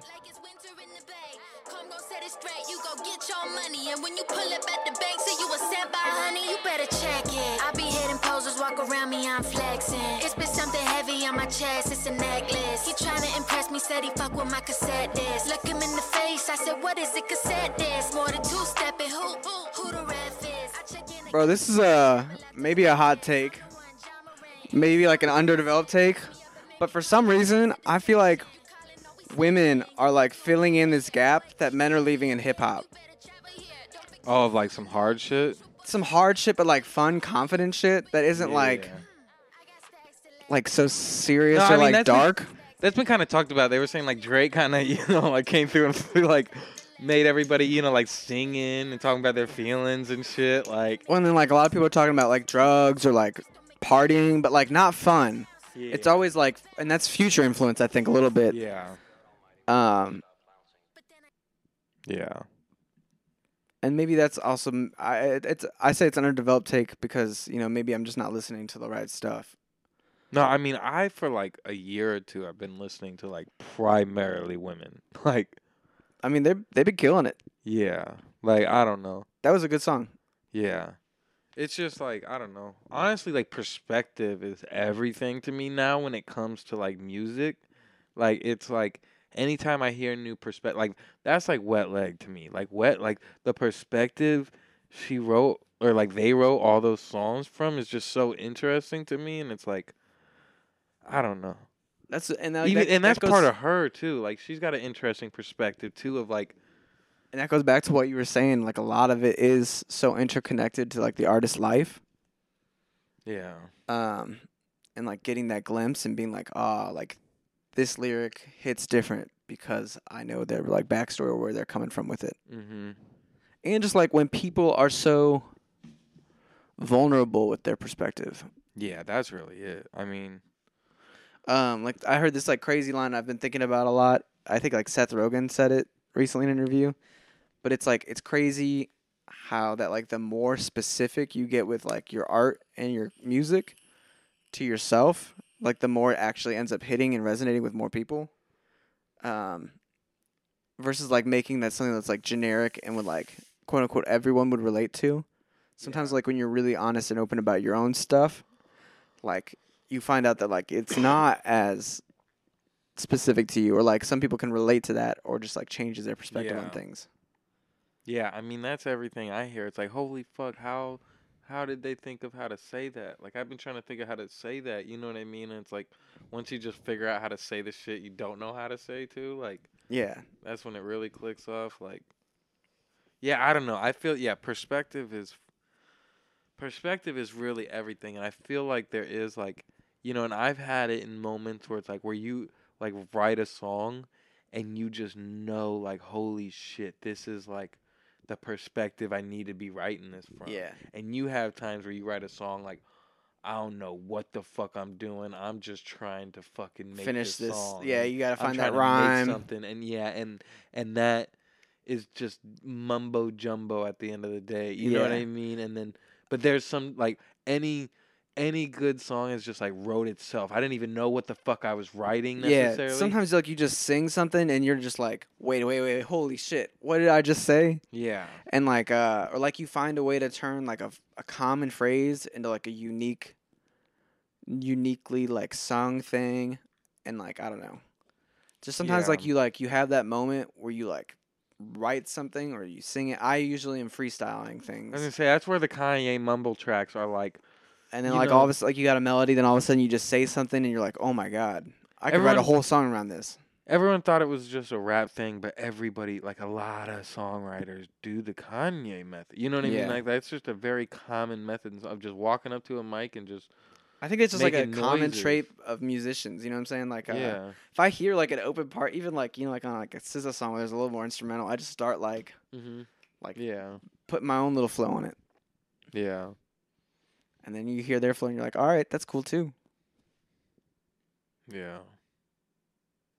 But it's like, I don't know, it's like a musician, you almost have to, like, tap in. Like, you like, check out. You're just, like, trying to find what sounds best first.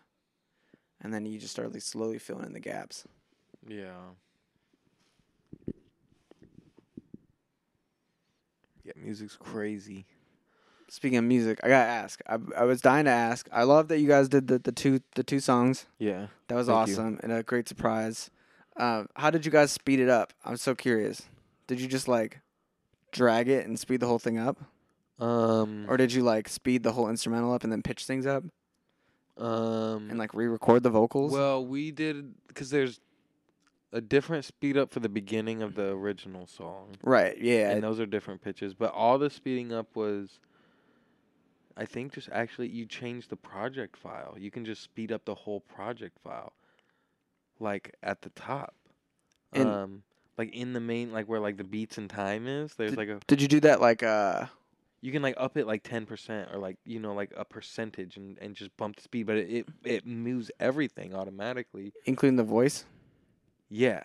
Okay. But you can do some adjustments on it. You can like speed it up without changing pitch, or you can change pitch too. I'm not. That'd be a better question for Ian. Yeah, 'cause it sounded really good. Yeah, there. I mean, I will also say that we've like experimented with some other things, and it doesn't always work. Yeah. Like sometimes, like a song, like just the pitch changes, and it just gets off key. So it is one of those things that's like it doesn't always work, you know. But it worked really well in this case. Yeah, it to me it like makes like a melancholy, kind of depressing-esque dance song, like. Yeah, really happy feeling. You know what I mean? Both. I don't even know which one I like more. Yeah, because like the 2.0 is like. Yeah. No, it's just it's fun. It's a fun version of the song. It's like two different feelings in the same song. They were perfect songs for like night driving in the rain, which is what we had recently. So yeah, I'm excited. I'm excited they're out. The artwork was crazy. Thank you. The whole direction for these singles has been great. Thank you. Yeah, I'm excited. I'm excited it's out. I'm sure that feels good. It was fun. It was fun to try to surprise. I was surprised. Surprised with the sped up one. I was like, hard to keep that one a secret. Oh, well, I was like a little caught off guard first. Well, my first thought was this is a song that I just didn't realize had released, like a previous release, a waterfall. Because it kind of does it sound like a little familiar at first, but you also like don't know exactly what it is. Yeah. Yeah, that was part of the case. Because I think I pressed 2.0 first because I was like, I knew what the first one was going to be. Yeah. And then I was like, wait, this sounds really familiar. Maybe you did said this to me at one point. I didn't. And then I like listed the first one, and then I was like, oh, my God. Nice. Yeah.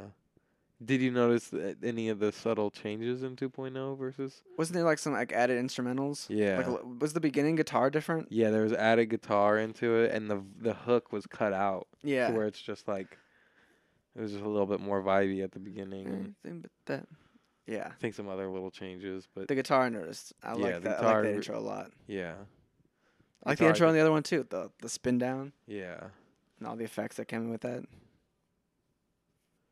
Thank you. Yeah, I appreciate it. Maybe I'll close out with one of them. Nice. You can't pick one? I need you to pick one. Which one is better? I don't know. Fast or slow? I like the fast a lot. But you can say fast. I think the fast is my favorite, but like I think part of that is because it like surprised me so much. Yeah. The fast one is fun. It's fun to get surprised. Yeah. But it's also fun to know the song before they're coming out too. That's the one I pitched a playlist. Really? I'll say that. Nice. Cool. Yeah. I don't. It hasn't gotten anything yet, but on the Spotify ones. Yeah. I wonder when my Friday updates. I'll let you know if it's in my release radar. It should be. Fuck yeah. Fuck yeah. Thanks, Spotify. Dude, apparently James Cameron handed a 9-hour cut of Avatar 3 to the studio. What? Yeah. A 9-hour cut? Yeah, apparently he wants to do the VFX for all 9 hours before cutting it down. This man's wild. I'm excited to see this movie. I haven't heard anything yet. Have you been hearing good things? I have heard basically what I would have expected, like story mid, but visuals like story mid? Yeah, but visuals undescribably incredible. Story mid. I mean, like, it's going to be the same story as the last time. I don't remember it being mid, though. I mean, it's like a... Avatar is just a ripoff of Dances with Wolves, but aliens and sci-fi. But, I mean, I'm pretty sure it's going to be the same thing where it's like outsiders are trying to join in on like a different society. And so then they go underwater. They go underwater, but at the same time, like, the humans are trying to fuck up the water. The way of the water. But it's got a crazy cast. Kate Winslet's in this. I didn't even know that. I'd much rather see Violent Night. That's fair. I've heard really good things about that. I'm trying to see. There's so many I'm trying to see. I have, like, a list that's like. When is Shazam coming out?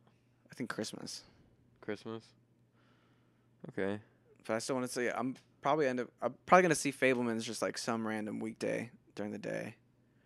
That's on my list. I really wanted to see Tar, but I don't think I missed that chance. Babylon looks great. Bones and All look good. There's a shit ton of movies. After Sun looks really good. There's another. What's the one? There's this one I just saw, and the whole advertisement was like, "This is the funniest movie of the year." Yeah, of the year, and then it just kept on, like, all the, like, reviews were like, "This is the funniest movie." Golden Sun. This is the funniest movie. LA Times. This is the funniest movie. This is the most. I don't know. It was just like. Maybe it was Knives Out. No. I'm just kidding. Knives Out. Dude, you know what movie I did watch from this year that's on Netflix now? What's that? Bullet Train. I watched Emily the Criminal. Have you seen that? No, but I want to. Is it good? Yeah. I've heard it's really good. I know it's not funny. I did not know it wasn't funny. Bullet Train's funny. Is it good? You liked it? I liked it. It's, like, missing just, like, a little bit of something, but for what it is, great. Great performances, great characters. When I was watching Emily, I was like, I need to watch Bullet. Our boy is really good in it. Brian Tyree Henry. Yeah, cool. Yeah, he's really, and he's in it a lot. Cool. I think one of my complaints, like, some of the characters could have been in it more. Okay. But he's in it a lot, and he's good. It seems like it's like no matter what, it's like I know it's not going to be great, but it seems like it has to be like at least somewhat fun. Yeah, you know. And I think Brad Pitt's character's interesting too. Okay. He's funny. He's an interesting person. He's a. Finally problematic. For yeah, real, I know. Coming real. Over some real fire. Yeah, there's a lot of people like, dude. Even like Morgan Freeman, man. Like, I know he's not under wraps right now, but like he was years ago, and people just forgot about it. Yeah, I have this like weird. This is like a. I don't want to say like conspiracy, but I have this like itching feeling that like prosecutors and defense lawyers, like encourage or utilize social media. To like sway public opinion before cases. Oh, of course. And like a specific example I could point out of this is, I mean, obviously the Amber Johnny stuff, but like right now, like the Meg stuff. Because like the stuff. What do you think about all this? Well, I mean, the information that comes out clearly shows. I mean, like the prosecutor side makes it really seem like Meg is being honest here. Yeah. But for a long time, there'd been like so many like little social media moments where like people would start to defend Tory and like conspiracies to like defend Tory. And he's doing things like having his kid with him when he comes out of the court, even though kids aren't allowed in the court, and like doing weird like press things to like make him seem like a less guilty person. Yeah. But you know what I mean? Like this case took so long to happen that so many people started to like run with the idea that like Meg's lying. Yeah. But now the case seems like, I don't know. We haven't seen both sides obviously, but. And yeah. I haven't kept up with like exactly what's going on. But this is an interesting just thing. Like, it's crazy. Like, I don't know. Like, yeah, it's crazy. Like, I don't know. Like, it's like, there's no way, like, there's no way she didn't get shot. You know what I mean? Like, there's no way she didn't get shot. Yeah. But, like, the fact that it's just so weird around it. But, like, also, like, other people aren't saying that, like, it was him. I mean, like I think the Kelsey girl hit the stand, and she just kept pleading the fifth. Yeah, which doesn't exonerate Tory at all, but like, right? It's just like, what the fuck is going on? Like, why is this? I feel like weird? Something. There had to been another element at this party that people don't want to mention. And why did Drake? That I think people are just trying to like. But why did he do that? Do what? Why did he negate that in a, like publicly in a song? Oh, I don't know. I think Drake was trying to be funny. I know, but why did he do that? Like, that's like why? I just don't get it. Like, that's not. I mean, is it too hard to believe that Drake's just not that bright sometimes? But also, maybe Drake doesn't know. Do you know what I mean? Yeah. It's just so weird because like I would never expect Drake to even like roll with Tory Lanez on any of that. That's like the one thing, you know what I mean? So to even make a joke like in his favor kind of is kind of weird. Yeah. I don't know. I do think it seems like the case is gonna go towards Meg in this one. Yeah. But outside of that, I mean, like, obviously the stuff that, like, that Brad Pitt has been accused of in the court is pretty awful and shitty stuff. But it is just interesting to see how, like, when, like, a piece of that information comes out, like, how far people run with it. Yeah. Instantly. I don't know. Yeah. Like, what do you mean? Just, like, how quick somebody's like, this is true, then... done with them forever, like evil human being, like everything they've ever done is now evil. Yeah. And like I get that, but then I'm also just like, how much do we know is real? Yeah. I mean, I think I just always think like, yeah, like you, I mean, everyone's just allowed to do whatever that, you know, or think however they want about people, but like at the end of the day, it's like people show who they are, you know what I mean? To where it's like anybody who's ever tried to like rehabilitate or like, you know what I mean, reconcile with themselves or their issue, you know what I mean, like it can show, you yeah. know what I mean, like that can show, you know what I mean, and that and so, people are complicated and have hills and valleys, yeah, you know, but, what I mean? And like, it's like, yeah, and it's like when something happens, it's like, of course, like, you know, it's like shit's gonna be fucking tough for a while, but it's like if you want to become a better, you know, I don't know, it's like everyone can reconcile, and like I think most people have the opportunity to get their image back if they want it, you know what I mean? But yeah. It's like you can tell when someone's just trying to get their image back or if they're trying to be a better person too, you know what I mean? And most of the celebrities don't give a fuck too, and a lot of them end up coming back too. Yeah, like, that's the other fucked up thing. Will like, Smith seems to be the one that's like kind of weirdly like struggling to reclaim where he once was. Yeah, in some different moments. Yeah, Will Smith is a very weird one. But I guess like the point I was to more articulate what I was trying to say, because I agree with what you're saying too, but like sometimes I feel like people act like they're so holy, or like, and I guess it's a natural human thing to do, but sometimes I'm like, man, you're calling this person out on some shit that they deserve to be called out on, but like I know from a fact that like you have done similar shitty things, and it's not the same shitty thing, but like if you were at that level and it got leaked, you'd be facing the same. Yeah. I don't know. Yeah, I mean that's the common thing of today, is that like everybody's fucking, I don't know. Everybody's got issues. You yeah. know, I everybody's mean, humans, got some issues. Humans are imperfect. Yeah, you know, and the internet is just filled with a million people who are willing to judge. Like, I don't know, it's just, yeah, I mean the internet is like designed for people to like anonymously, you know, contradict and like, yeah, and just comment on things. Yeah, honestly, if you get on Twitter, this is like a new little Steven notice thing, but like I feel like on popular tweets, the first comment is always the opposite of what the person said. Yeah, or like always somebody trying to like tear down what that person yeah. said, no matter what it is. Yeah, and it's crazy, and it's always yeah, it's always the most liked and retweeted one. Like someone will be like, "I'm leaving Twitter, not really a fan of like where it's headed, like, and just not great for my mental health." First comment. Oh, so you're afraid of discussion now? And it's like, that's not what they said. Yeah. I don't know. Yeah. No, I know what you mean. But that's just also Twitter. Dude, speaking of movies I've seen on Netflix recently that I think you'd like, Prisoners. What's that? It's Denny. You remember like Arrival and Dune and stuff like that. It's one of his first ones. But it's Jake Gyllenhaal and Hugh Grant. Jackman, and it's like a crime movie kind of, sounds but small town crime. Like I'm not sold.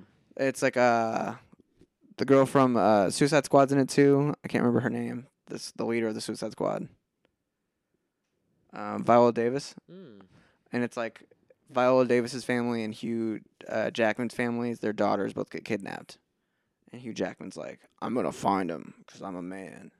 And Jake Gyllenhaal is the police officer who's trying to find him. Didn't James Gunn say she was going to be a big part of the DCU a few months ago? Yeah. I think that she still could be. Yeah. But good movie. Okay. And Paul Dano's in it too. I need to get back. I need to get on that. I need to watch Wednesday. I need to watch Wednesday too. That's on my list. I need to watch it. I've been falling off watching TV shows. I've been trying to get back in the movies. Hey, did you watch? I meant to talk about this earlier. Did you watch Parks and Rec? Dude, Abbott Elementary last week. Amazing. Yeah. Great Christmas special. Yeah, I know we should have talked about earlier, but that was a good. You had incredible, hilarious moments. Some emotional development with characters. Everything you could want in a Christmas special. Yeah, they tease the fuck out of you with making almost Janine and Dude almost finally hook up. And then Vince Staples comes through. Yeah. And do you think he's going to be a new mainstay? Is he going to be a fucking love interest for Janine? Maybe. He really did funny. And then at the end he was like very polite and stuff too. Like at first he was kind of like, see, like he was just trying to smash or something, but then he was like... snowflakes take over like 5 minutes to land on the ground? She's like, no? How did you know that? Science. Yeah. Snapple. I drink a lot of Snapple. But I thought you'd like it because it's science. And then the very end, too, where... what'd you think? I was single? The principal. She's like, you want to come with me and my boyfriend to like another club? And she's like, you have a boyfriend? And she's like, you thought I was single? No, I don't remember that. That's nice, funny. Too, because I love when the principal shows that she's, like, actually cognizant and not just, like, a goofball. Yeah. I thought it was funny that she didn't give a fuck about them. And I liked the Christmas party with the two old ladies and the one boy. That was nice. Yeah, I was about to say, that's what I mainly remember from the show. It's, like, the damn near, that's, like, the heart of the Christmas theme of it all, Yeah. And him being like kind of the Grinch, kind of the Adam Sandler. Yeah. He doesn't like Christmas, has bad memories, and takes it out on other people by being annoying. Yeah. But they were kind of being annoying to him. Yeah, kind of. Well, I mean, it hit a point where they were starting to just be mean a little bit. Yeah. But, I mean, they were just frustrated. Yeah. But Vince Staples stole the show. He was hilarious. I forgot what else he said at the bar when he was like, I want to see if she old enough to ride the ride. And then he went to the principal. He's like, you'll regret that. And he's like, sounds like my type. Yeah.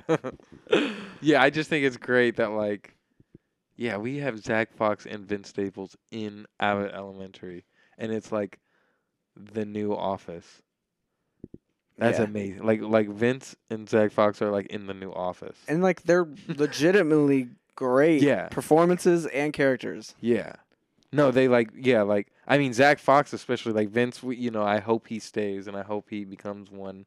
That would be phenomenal. And it was also cool because it rounds out. Why am I blanking on his name? Awkward man, awkward but cool man. You know what I'm talking about though. He was in Uncomforting Minors. Because it kind of shows that, he's not, like, even though he acts, kind of, nerdy and awkward and dweebish, he has, a social life that's cool and real. Yeah. Yeah, but also, Gregory. I was going to say Jeremy. Also, him and Janine are both, kind of, they're not like the social people, too. You know what I mean? Like, they're not the club people. You know what I mean? They were both, had to work to get out of their element, a little bit, or in their element. And then they were in their element. Yeah. And everyone was like, "Oh, let's go!" And then Ava was like, "My work husband." She's pissed at Janine. That's gonna have some repercussions. But they did go and party afterwards. Okay, I need to. I guess I might have. She pulls up with an NBA player. That's her boyfriend. Okay. Yeah, I missed that. Okay, I gotta see the. Somehow missed that. I don't know. Yeah, because she's standing out there in the cold, and she's like, "Are you all alone?" She's like, "Well, I'm with my friend," and her friend's making out with a guy, and then she's like, "Did you talk to anybody tonight that wasn't one of your coworkers?" She's like, "Actually, I did," and then she invites her to go to the next bar.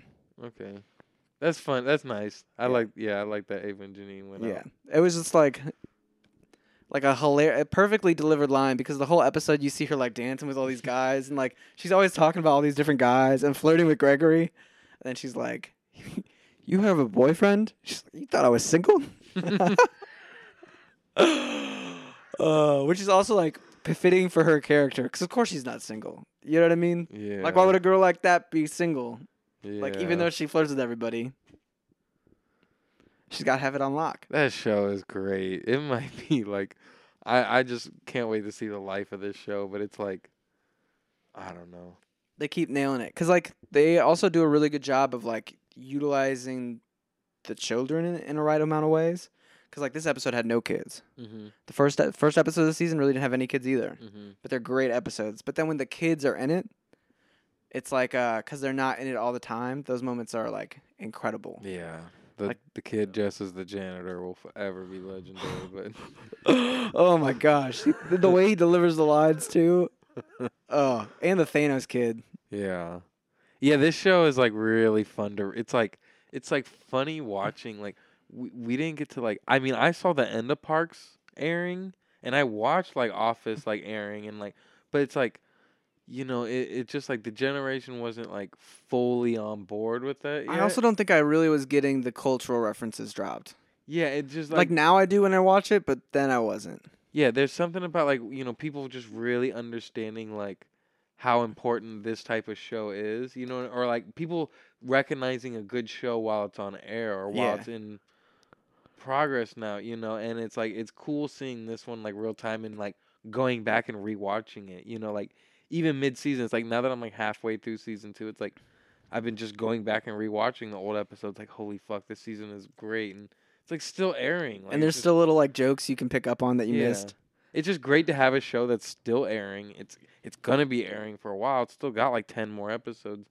And you can rewatch it while it's airing. Like I also think they do a really great job of being like a hilarious show with like a lot of heart, but also like squeezing in some like really inclusive and important things that aren't like so it doesn't feel forced at all. Like for example, there's the kid with the wheelchair. And that kid appears in other episodes too with that classroom. It's not just like wasn't like a one moment thing, and then they're like, cool, we checked that off our list. Yeah. It's like reoccurring and still there, and like kind of paints a more realistic picture on like what the real world is like, and not just like being like a TV world. Yeah. I thought that like stuff like that, I think they do really well. Yeah, exactly. It just all seems natural where it's like, yeah, it's like, you know, he's there, you know, you see him, and then at one point it makes sense to, you know, kind of dwell on a plot line. And it's not like the kids are pressured to be the stars either. Yeah. It's like they're giving an opportunity to shine versus being like, no, you have to come every episode, turn up, be great.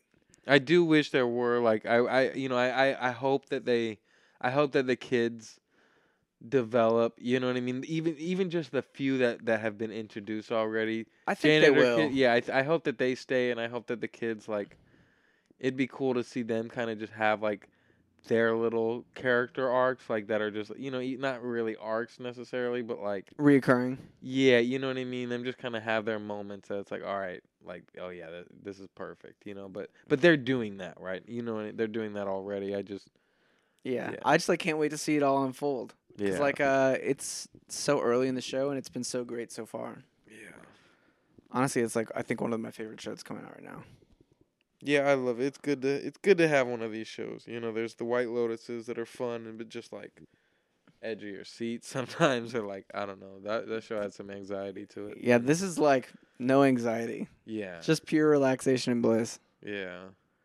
And that's some good shit to have. Yeah, I might have to run back Parks or something here soon. I guess all that shit's on Peacock now. I just canceled my Peacock too. Do you have Hulu? Yeah. Modern Family's pretty good. But that's different. Yeah. I like Modern Family. I should rewatch that. I might try, but I don't know. Parks is good, though. Or The Office, but that's what I'm saying. Both those are on Peacock now, I think. Yeah. I think Parks and Rec is more underrated than The Office. Parks and Rec's very quickly took over. I think Parks and Rec's, and maybe this has changed. I feel like there might be a show I could say this has changed, but Parks and Rec for the longest time, I think, is the best ensemble of all time. Because it's like, at one point, every character can really be your favorite. Yeah. Like, it's so hard. Like, who is not your favorite character in Parks and Rec? Like, there's not one that you, like, ever dislike. Even... Even dude from Bros that like comes in later, like you hate him for a second, but then you like him. Yeah, he's the only one that you start to. The worst character is the one they got rid of. Mark Brandanowitz. Yeah, he was awful. Yeah, he was. They were trying to make him like Jim. Yeah. Too much like Jim. Yeah. But like, they didn't understand what made Jim great. Yeah. I also think it's a super interesting show in that it's like all these people with really different ideologies like shoved into one office, like all getting along but also disagreeing a lot. Yeah. But learning how to get along. Yeah. I think the only thing that doesn't age well with the show too is like how they treat Jerry. There are like some moments where you're like, man, this is just too far. Yeah, but then whenever you see like a video of that actor in real life, yeah, and he like makes like the craziest, raunchiest joke ever, it's like, all right, like it kind of makes a little bit more sense. Like it's okay to like pick on him because he's like kind of a nasty boy, maybe, but like yeah. So sometimes they take it like a little too far. I don't know. I don't know. Maybe I'll think about it differently, but... And I'm usually like a... Like, I don't know. Even though I started this episode saying, you know, there's like a, you know, kid at work that's just been funny, but that's different. He, like, is actually, like, he'll laugh with you about the shit. Like, I guess that's what I mean. Like, sometimes they aren't laughing with him. Yeah. They're, like, directly being mean. Yeah. No, definitely. I do think that for some odd reason, I've just never, like, you know... I don't know. To me, his character, like, that's always been the one that I thought has, like, actually kind of been funny. But maybe rewatching, I'll realize, like, oh, fuck, yeah, this is really bad. Like, maybe I'm just forgetting about so much bad shit. Like, there's just, like, a moment or two that, like, you're just like, ah. But I'm saying that's the only thing that's aged badly. Yeah. Because there are moments that are funny with it, like, when he's having a heart attack and he's farting. And, like, Aziz's character walks in, he's like, ah, oh, Jerry, God. I see. That's the one. I think that's the one that I'm like, oh, that's fucked up. I mean, like that one's fucked up, but it's funny because it's fucked up. There are some that are just like. I think the one that's funny because it's fucked up is like when they like. I don't know, something to do with like I think like they had all this. No, maybe they did something nice where they had all the Jerry money or whatever. That was nice because they were being mean to him. Yeah, but I thought there was something about like they forgot something. I don't know. No, like, they never opened up his email for his Christmas party. So, like, they all go to give him the money for Christmas, and they finally realize that he's having a Christmas party, and they think they're not invited, but they really never checked the email from Jerry, because it was from Jerry. But maybe they forgot something. One of the meanest parts is, like, they're all trying to make their own mural, and Jerry, like, takes this, like, a picture from each person in the town, and creates, like, a picture of Town Hall using all the pictures, and they just, like, rip him apart for it the whole time. And it's, like, a great, I guess that's part of the funny part. Yeah. And that was okay. But, I don't know, The show surprisingly ages well with, like, some politics stuff and, like, handles politics in such a weird way that, like, I don't think that people would handle it the same way now. Yeah. And like, it also does show, like, town politics. Yeah, and just, like, politics really well because, like, Leslie being such, like, a positive force for the town but still, like, getting rejected by the town and, like, hated on. I mean, it also just kind of shows, like, I mean, like, loosely, like, what that shit is probably like. You know, it's just great to see, like, someone who actually cares about, like, the bubble they live in, you know, like. And it's also cool to see, like, because, like, Ron is definitely, like, I wouldn't call him, like, right-wing conservative now, but, like, that's, like, his values. But he's still, like, a loving, kind dude, especially to Leslie. See, he's one too that I can't take him seriously as an actor. That's fair. I couldn't take him seriously in that fucking Pam Anderson shit. I never finished that.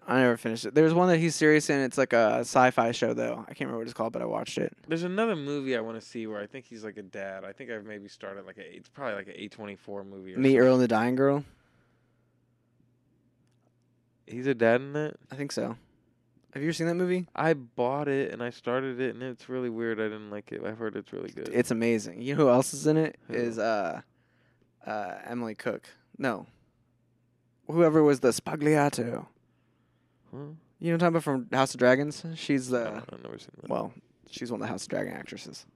She had that Rihanna photo shoot. I saw the meme where they used Portia talking about, you fuck your uncle, and it said House of Dragons and White Lotus. Just some HBO shit, baby. Oh, man. Oh, man, indeed. Nah, but Parks and Rec, that's goated. Yeah. That used to be my go-to show. Like, Every time I'd be like in an Airbnb and you pull up like some random person's Netflix or Hulu, and I'm like, I don't know what to watch, so let me just throw on Parks and Recs. That's my Airbnb choice. You got Paul Rudd. Yeah. Occasionally. Yeah. What's his name? John Ralphio. Yeah, I was about to say even like the side characters. Like Henry Winkler. Yeah. Dude, Henry Winkler might have one of the craziest TV careers. Yeah, I mean he's got an interesting career in general. Happy Days. Yeah. Parks and Rec. Barry. Have you seen Barry? No, I started it one day and I didn't fully like get into it, but Josh told me to watch it. I think you'd like it. I think I would too. I just need to like fully get into it. It's just so hard for me to get into a show. That's like, fair. I don't know. Especially like you like Hollywoodish stuff now more, or like the behind the scenes of movie stuff. I think you'd like it. It's like has to do with Hollywood that way. Well, he wants to be an actor. Okay. And so like he like befriends all these people who are like. I started it and I liked it. It was just a very slow build. I definitely remember him being like acting classes and stuff like. Cause he like does he like just start wanting to be an actor at the beginning of it? Yeah. Okay. Yeah. He wants to stop being a hitman. I watched the first episode. Okay. That's like his whole thing. Interesting. Honestly, there's just so much good shit out there. It's hard to keep up. Yeah. You hear Yellow Jackets is already confirmed for season 3. They got early renewal. Let's go. That's tight. I saw Christina Ricci post that, and she said, that means that this next season must be killer, huh? And posted a bunch of knives. I hope that the one girl comes back as like a ghost and is haunting them the whole season. Yeah. Yeah, because, I mean, honestly, like, I'm so pissed she died. Like, she was the dopest one. Yeah, she was. You know she used to date Tom Holland? Damn. That's a crazy track record, Tom. You know, some people think Tom Holland's going to be Superman. You know, that's kind of like, I was like a weird thought in my head. It was like, I've never even heard that yet, but it was just a weird thought in my head. Like, what if Tom Holland was young Superman? Who are any guesses? I could throw out a few random names, but I don't think any of them will be. I hope it's someone that we don't know. I do too. I hope it's someone we don't know. Miles Teller's a little too old for it. Yeah, he's too old. That one guy that played Elvis. No, he's a little bit too weird. No. The guy from Euphoria. That dude, like, he came out. He was on like some Jared Leto shit where he's like he didn't talk to his family for 3 years because of Elvis. I feel like that had to be a lie. You know what I mean? Yeah, but either way, just trying to say that is just kind of like. Yeah, I hate that. That's one of like my biggest pet peeves with like art stuff, is when people are like, "I suffered so much for this. I put myself through hell for this," and it's like, man, you probably didn't have to do that. Yeah. Or if you did, just fucking don't. You don't have to say it. Yeah. You don't gotta make people feel guilty for your shit. Yeah. What a strange man. It sounds like he needs to have a come to Jesus moment where he like knocks down some town structures and then befriends an old man. We don't like Austin Butler around here. That's his name, Austin Butler. Timothée Chalamet is Superman. That would be ridiculous. No, he's too small. The Rock. Jeremy Allen White. That'd be kind of crazy. The working man Superman. He could put on some glasses. He could even get like the like kind of scruffy hair. He could get some nicer hair, like, you know. That could be an interesting one. What about dude that's playing in the Guardians, the new guy, the rips dude that's in Midsommar? Will Poulter? Yeah. He's in Guardians. He's jacked. That's not a bad choice. I do agree with what you're saying though. I hope it's like an outcast. Not outcast, but like a non-A-lister. Yeah. That's the thing that confuses me about like the Mario movie and about like other things. It's like the actor is barely bringing any sales in. Like no one's going to the Mario movie to see Chris Pratt. Like we're going to see Mario. So, like, you didn't need to pick a star to voice that. Like, you could have picked someone that would have been cheaper and, like, more dedicated to that role. I don't know. That particular one, yes, but I also think it would, might... Like, it does add to the movie to have that cast. You know, like, Jack Black is amazing. That's so true. So to have Jack Black and to have, like... But he's a good voice actor. You know, like, Austin Butler play you know what I mean? Like, would have been weird. Right, right. But I mean, like, just a voice actor who's, like, yeah. But I mean, like, even if you think about the Guardians, like, most of those people weren't A-listers, but now they have big careers, like Drax. Yeah, but that also wasn't an A-list group. Mario's an A-list fucking franchise, so it's like, it makes sense that they want big names for everybody, and they wouldn't do one big name and have one small name. I guess like, so like if you look back at like a movie like Lion King or Aladdin, like the originals, like I mean yeah, like Robin Williams was in Aladdin, but like a lot of those people I couldn't name anybody else, probably. Yeah, but then you look at like, the voiceovers for what's his name, the Japanese dude, Miyazaki. Yeah, true. All his voiceovers are like huge names. Some of them. I mean, they're huge now too. Yeah, I don't know how big they were then. I mean, Billy Bob Thornton was pretty fucking big. You know what I mean? They had some big names on there. You know. But I feel like they were cats because like they fit that role. True, but like that's just even crazy. Like that's just doing like the voiceovers of a movie that's already been made. You know, like yeah. So it's like they and you would think he wouldn't care. You know what I mean about fucking big names. You know what I mean, like, and not that he's getting like not like full of A-listers at the time, but they were still, you know what I mean, like getting cool, interesting people more or less, like on the rise actor. You know. Yeah. Yeah. Dakota Fanning, Ellie Fanning, like they were big like right off the bat. There's like a stars are like in a weird place right now in Hollywood. Oh, definitely.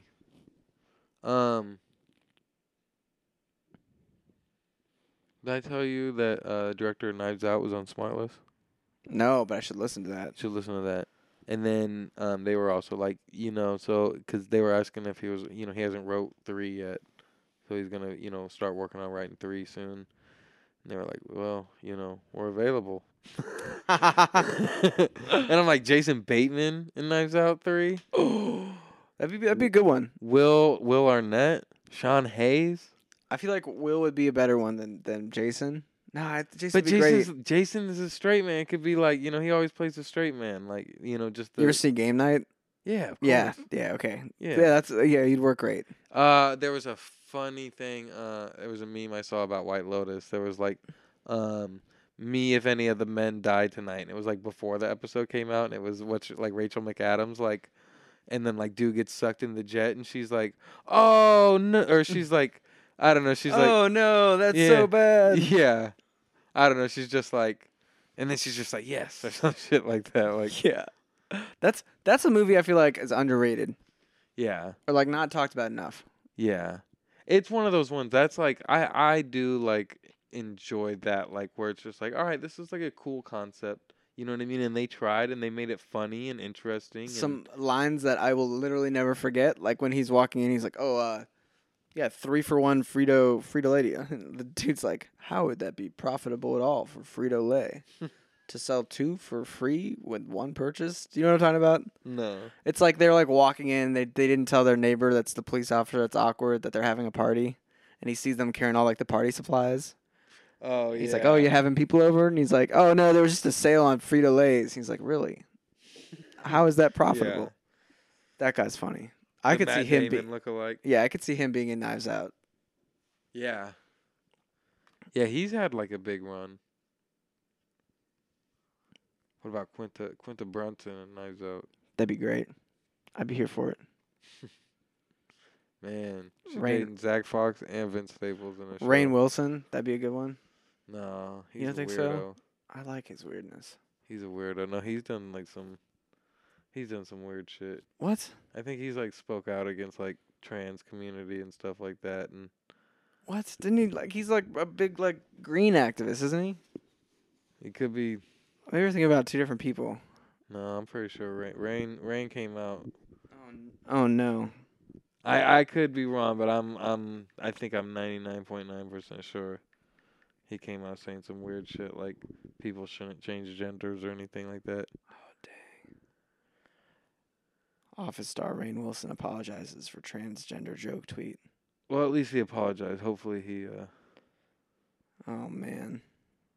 Hopefully he wasn't serious, because I thought it was him being like very serious and like also double downing on it. Yeah, he definitely did make. He definitely did make a lot of mean things. Not a lot, but that mean joke. But I guess he posted about Elliot Page being courageous and. Yeah, see, that's what it. Hopefully it's better. Like if he apologized, that's better than what I was thinking, you know. But yeah. At least he's not like still like being like, you know, double down and being public about it, you know. If he made a joke or whatever, I don't know. It could be bad, but you know, like you know. No, I get it. Yeah. I get it. If he apologizes and also, you know, supports people, like it's better than not. Yeah, no, definitely. It's better than not. Dude, there's still people out there that don't. So it's crazy, like going back to like 8 Crazy Nights and being like, damn, we were really raised on some like hateful shit, like subtly hateful shit. Yeah. I don't know. Like, I don't know. Like, making fun of the guy's wife for formerly being a dude. I don't know. Yeah. And, like, portraying it like that. Yeah, I mean... When I was, like, a kid, I didn't understand that was, like, something that people did is, like, not... I don't know. Because it makes it seem like it's a joke. Yeah. Like, oh, I don't know. Yeah, people... Yeah. Definitely shit we grew up on made a lot of shit. A lot of shit jokes, you know? Yeah. But it's like, you know, also that's how it is, too, because it's like even, you know, people are very aware of a lot of shit now, but people, you know, just like we talk about people on the internet, people make a lot of fucked up jokes on the internet, you know what I mean? And, you know, people are still like that, you know, and people, you know, people will just always, you know, look for ways to be hateful, and that's not going to really change. And I think that's just like the course of humanity, too. You know, like, we slowly realize... Yeah. I don't know. Like, because, like, when we were born, there was stuff that people had already gotten over that, like, when the generation before us was born, there was stuff... I don't know. I wonder if, like, people older than us, like, got to a certain point where they're like, holy shit, like, the shit in the 70s was, like... Like, in the 90s, they were like, holy shit, like, the shit in the 70s was fucked up. Like, they're really fucked up. Like, I'm glad we're here now, like... You know, with, like, Friends being, or, you know, and, like, thinking, I don't know, thinking something that may not even be all the way there yet. Like, I don't know. Oh, I get it. And then you look way better than what they grew up on, too, being like, all right, like, that's... And then, you know, you look back at Friends and you're like, damn, this is all just, like, white, straight people. Yeah, exactly. You know, you're thinking that's, like, some new, you know, like, oh, like, it shows, quirky people, you know? Yeah, like, oh, they're, like, talking about, like, sex and dating freely. Yeah. And there might be, like, some, like, semi-halfway progressive plot lines on that, like, you know, like, that make it, like, seem, like, a little bit, like, oh, wow, this is really, but it's, like, it's actually nothing, you know? Yeah. And then it's funny, like, to, like, look at, like, 2012 stuff and hear people being like, oh, dang. Like, using the word PC in 2012, like, I forgot what movie I was watching, and I was like, dang. Like, this has been around. People complaining about wokeness has been around for more than just, like, the last few years. It's been always. Yeah. Although sometimes I'm like, I do hit the point sometimes, admittedly, where I'm like, where's the line? Do you know what I mean? Yeah. Like, too woke. Yeah, I saw this video going around about a comedian, and I didn't see the joke, but, like, some girl was upset about it, but it was, like, one girl out of this whole crowd and was, like, saying, like... Oh, the Trump thing? Yeah, I don't know. I didn't hear the joke. Where he's like, I'm the most pro-anti-Trump person. Yeah. And, like, she's, like, freaking out. And then he's, like, making fun of her for freaking out. Yeah, and then she's, like, crying. And then everyone's like, this is Twitter in real life. And I'm like, I can't even, like, judge this, like, this thing because I don't know what he said. But I'm like, it still is, like, I'm like, it's all fucked up to me. I'm like, him, like, kind of being, like, that mean to her is pretty fucked up to me, too. You know what I mean? Well, unless, like, she did something, like, I don't know.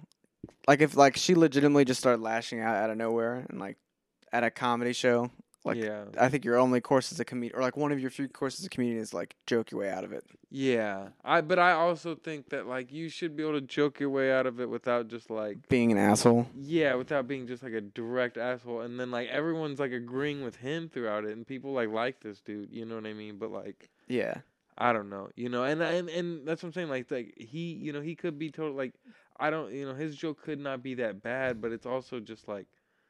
Just weird, you know. It was just a weird video to watch, I think, and everyone was just like kind of divided on it. You know? I felt really weird. I couldn't tell what was going on in it. Yeah. Because at first I'm like, he's saying he's pro anti-Trump, but then he's being mean. I don't know. And actually, people weren't even that divided on it. It seemed like most people were on his side, and I was like, wait, I don't know. Yeah. I'm like, I get that. I'm like, I can't really jump to his side on this, but.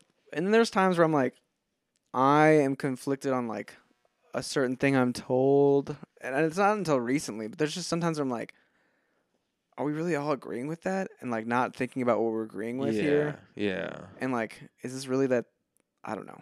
That's how I was on Amber Heard. I was like, wait a second. Like, yeah, that stuff's like, crazy to me. Like, wait, what's going on here? Like, and like how quick people went to Johnny's side. But then also like how, I don't know. It was all weird. Yeah. Then it's like at the end of it, it's like, you know, eventually like after like a week or two, people like flipped on Johnny eventually and was like, finally like, all right, you're a piece of shit. Like what the, it's like, wait, where were y'all like when this shit kind of mattered? Like, yeah, I don't know. Or like, I don't know. There's sometimes where like we update language and stuff like that. And it's kind of crazy when I was talking to like my like, the person I know from France, and like they're not like language as like we are. Like they just don't give a fuck if it offends somebody. And like I kind of get that at some ways too. Not to that extent, obviously, but there's some cases where I'm just like, are we just starting to like censor our own language into like oblivion? Wait, all right, and not to like, you know, put anybody under blast, but like, are they? Like, do you think people in those cultures are, like, comfortable, like, saying, like, racial slurs? No, not, like, racial slurs. It's more of, like, maybe, like, sexual preference slurs or stuff like that? Yeah, or, like, and I'm really divided on how I feel about this. We've discussed it, but, like, when, like, Lizzo took out the word spaz from a song. Yeah. I think, like, I was bringing that situation up to them, and they, like, were like, that's wild in some ways. I don't know. Yeah. I kind of agree, and like you just said it too, you know. So it's kind of like a weird one, like, and not to like negate it, you know what I mean? Because I would if, you know, if it, but it doesn't seem like an issue. I don't know. Yeah, and then I'm like, I feel bad because like I'll be like, that's not what people are meaning by that, and I didn't think that's what people. But then somebody could be like, that's what people would say when they were trying to get out, like people saying retarded.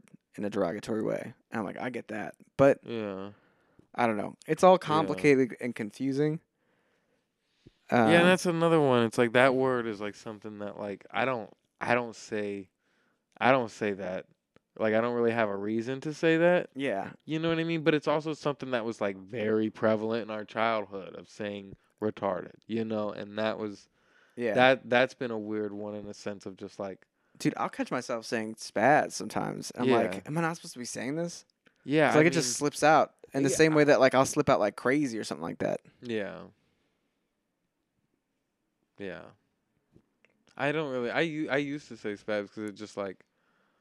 It was almost like trendy like in high school to say. It was almost like in like a... And I mean, it was never ever like derogatory. Like it was, you're always talking about yourself. Like I'm about to spaz out right now. Like that's it. You know what I mean? Like to where like I just don't. I don't know. To me, I don't know. Like how I don't see that being offensive. I don't know. But I know obviously like, I'm willing to like learn and change if needed. But like I think the part of that whole situation that blew my mind was the fact that like. Multiple artists this year have gone back and like updated their work because of that. Because of that word. Yeah, and it feels like that feels Beyonce like did right. Beyonce. Yeah, that kind of feels a little bit like 1984, like sensory to me. Yeah. No, it is kind of weird. Like, but like I can't. I feel weird to express that feeling without. Did you hear the Kanye thing? DJ Khaled's son. No. You hear about it? I read an article about it. I know it's a song with a bunch of slurs in it. Damn. He's like, when are we supposed to, or like, when we stop saying this, when we stop saying that, when we stop saying this, and he just like. He's, I mean, like he, dude, one of the crazier tweets I've saw, like, Kanye got awarded like Nazi of the Year or whatever by some like Jewish group, and someone quote tweeted, they're like, yeah, and who was the one the year before this? And I was like. It's like, some of you guys are really just not going to accept the fact that he's being anti-Semitic, are you? Yeah. Yeah, I think this song has been around for a while, too. Damn, that's crazy. Yeah. I need to look it up. Yeah, I haven't heard it. I just saw an article about it, how it leaked again, and it's been leaking for years. You know who else has a song called DJ Khaled's Son? What? Corbin.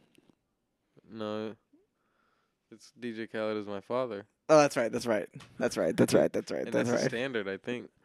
It might be. Or I think it's on a Spooky Black project. Okay, yeah, you're right. It is Spooky Black. He changed his name because Spooky Black was offensive. Yeah, that makes sense. Him wearing the well, it was also mixed with him wearing the do-rag in his videos and stuff like that. I mean, No Name changed her name. She just dropped. Yeah. Lotto. And look, those feel like good movement, like like the right thing to do. Yeah, yeah, those seem fine to me. But the one another like, and I read this take on two X chromosomes. It's like kind of a feminist leaning subreddit. But someone brought up the point that one Christmas song that pretty much got canceled. Like, I think people were misinterpreting it. You know, like, that I really can't stay, but baby, it's cold out there. You know what I'm talking about? Because people read I've heard something about, like people read it as, like, the guy's trying to coerce the girl into staying. Mm. But, like, I think the actual reading of it, considering the cultural context of the 40s, is that, like, she wants to stay, but she's, like, nervous on what the town is going to think about her staying. And he's trying to be like, but it's cold outside, like, you can... use that as an excuse. Like, you wouldn't want to go home in the cold. Mm-hmm. I don't know. But people, like, with the Me Too movement especially, I don't know. Yeah. Christmas, holidays. Do you want to rate the movie? Yeah. I give it an 8. 8? I think I give it an 8, and then I take away, like half. I give it a 7.5 with, just some of the bad aging stuff. Okay. I just said 8 because 8 crazy nights, but and I hate rating. But yeah, I mean. I like the 8 for 8 crazy nights. Yeah, gotta give it an 8. Does that movie take place over 8 nights? I guess it does. You can't really critique this movie, you know. I mean, you can't critique it for the bad shit, of course, but it's just a holiday movie, and it was spreading good cheer and. Rob Schneider, what were you thinking? Oh, true. The reindeer shit joke's fine. Yeah. Whatever. But Rob Schneider, man, come on. One of the funnier moments is when everyone's dying at his joke, and, like, the kid's like, wait, was that funny? Like, why is everyone laughing? Oh, yeah, that was great. And the mom's like, yeah, I don't think anyone got it. Yeah. Or like, and then you realize, like, oh, yeah, it's the mayor, everyone. There's also, like, the joke where it was like, and who's celebrating Christmas tomorrow? And like the whole auditorium cheers. Yeah. And like, and who's celebrating Hanukkah? Yay! Yay. And it was like them two, like the girl and the kid too. Yeah, but it is a joke that they can make because they're like making. Yeah. Yeah, and Adam Sandler's Jewish, and he made the Hanukkah movie that mixes Christmas too. It works as a Christmas movie. Yeah, it does. Works for everybody. Yeah. Well, yeah. Well, not everybody. Works for, Works for me. Works for American and Jewish people. Maybe Canadians, too. Yeah. But. Works for Christmas celebrators and Hanukkah celebrators. We hope that you're having a crazy 8th night or one of your 8 nights. Yeah, what are the nights of Hanukkah? When does it start? I don't know. Maybe it already started. It's probably started, yeah. We should look that up. I know Christmas is in 10 days away. That's the holiday that I celebrate. No matter what holiday you celebrate, I hope it's wonderful, magical, filled with joy. And if it's not, that's fine too. Fuck the holidays. they'll be over soon, and we'll get back to dreary old winter. And Hanukkah starts on Monday, next Monday. This Monday? December 19th. Hey, so happy first day of Hanukkah. Hanukkah starts today. Nice. And we did 8 crazy nights. Woo!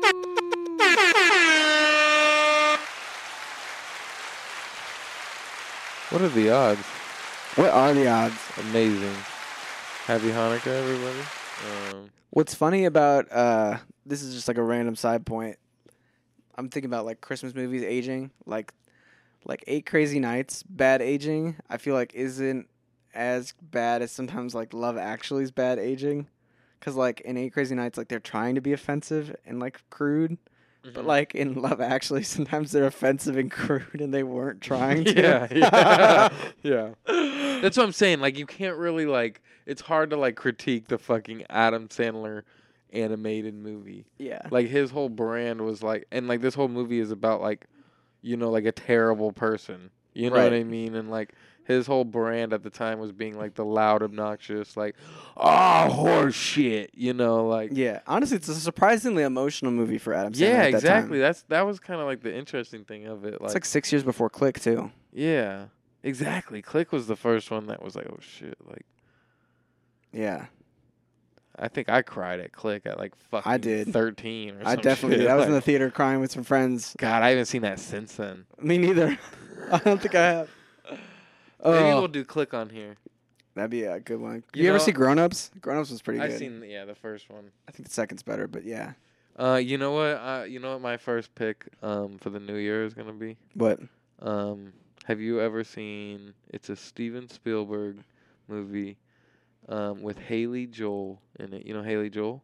Yes. Wait, is it Tintin? No, it's Artificial Intelligence. Yeah. AI. Yeah. Have you ever seen that? Yeah. We're doing that one. Sick. That movie was like the first movie that it like moved me as a kid. Yeah, I think it freaked me out a little bit as a kid. Yeah, it was very intriguing and scary and weird and just emotional and I probably haven't fully watched. I've seen parts of it since then, but I'd love to watch it again. But the fucking teddy bear, man. Yeah. God damn. And then we've been talking about AI. Gotta watch it. Yeah. Chatbot's gonna love it. Yeah. Gotta get some music for Chatbot. Can you see if Chatbot can do the fake synopsis of it? Right now? No, like of AI. Whenever we get to that. Oh yeah. Can you like play with it and see if you can manipulate it to like, you know, like giving like. I don't know. Like, if there's any way it can give, like, a, like, almost, like, a funny, like... I think it honestly might just give a little bit of a funny response to it. Yeah, I was going to say, see if you can... Can you do a funny description of the movie Artificial Intelligence? Yeah, I'll play around with it a little bit. Because I have a friend who was, like, asking what its favorite movie was, and it said Ex Machina. Or Ex Machina. You know, like, where, like, they're testing out the robot to see if it'll seem human or not. Wow. Which is like, what do you say it here? All right. On that note, I think I'm scared now. Yes. Well, thank you everyone for listening. You can follow us at MovieDevClub.com. If you've caught up on all the content and you're feeling bored, you could ask an AI bot to generate a few scripts of ours. It may fill the void temporarily. Weird. You never know. No. Yes. Follow us on movieclub.com. That's what I said. Oh, you did? Oh, yeah. Fuck. My bad. All right. Well, good night, Stevie. Good night, Corey. Good one. Yes, sir. Happy Hanukkah, everybody. Happy holidays. We got one more Christmas movie left. Yeah, one more Christmas movie. The Santa Claus with Tim Allen. You may think it's about Santa Claus, but it's actually about the claws of Santas. It's a good movie, isn't it? Yeah. I remember it being good. Yeah. I'm excited to see if it holds up. That's like, this might be like the classic Christmas movie. Wait, one other movie, very obscure Christmas movie. Have you ever seen Babes in Toyland? Is that an animated one? No. Good? I can't say that for sure, but like it's like it's a movie, right? It's like from like the 80s maybe even the 70s, right? And it's like a family, like, you know, or like, I don't know, someone gets into a car accident, like on the way home on Christmas Eve, but then like they wake up like in Toyland, and it's almost like some Wizard of Oz shit where it's like this weird, and it's probably almost a little creepy looking now. Like a little uncanny valley kind of vibe? Yeah, just like this whole village of like, and some people were probably like in big old suits type shit, you know what I mean? Like very weird vibes and like this adventure and like getting, you know, like trying to escape a villain. I'll have to try to peep. Weird movie, but my grandma made me watch it, and we used to watch it every once in a while during Christmas. I've probably seen it 3 or 4 times as a kid. Dude, you know what I realized is another great Christmas special? What's up? Is the Community one, the season 3 one, where it's the Glee spoof. That one's funny. Might throw that on tonight. Also, Bob's Burgers has a lot of good Christmas specials. Never seen it. I like Bob Burgers. It's funny. Burgers. Well, anyways. Yep. Alrighty. Should we send it off with a song? Or just end it? Yeah, I'm just going to end it, man. Go stream To Be Honest. Go stream 2.0. Yep. What's the last shit you put out? Was it the ghost shit? Yeah, Ghost Breed Back. Stream Ghost Breeze backwards. Yep. Dude, that's kind of a tongue twister. Yeah, especially saying Ghost Stream before too. Ghost Stream Ghost. Ghost Stream Ghost Breed Back. Oh yeah, because it rhymes. Yeah. Ghost Stream Ghost Breed. Yeah, stream it all. Check out the YouTubes. Yes. Ban TikTok. Yes. Yeah. All right. Good night.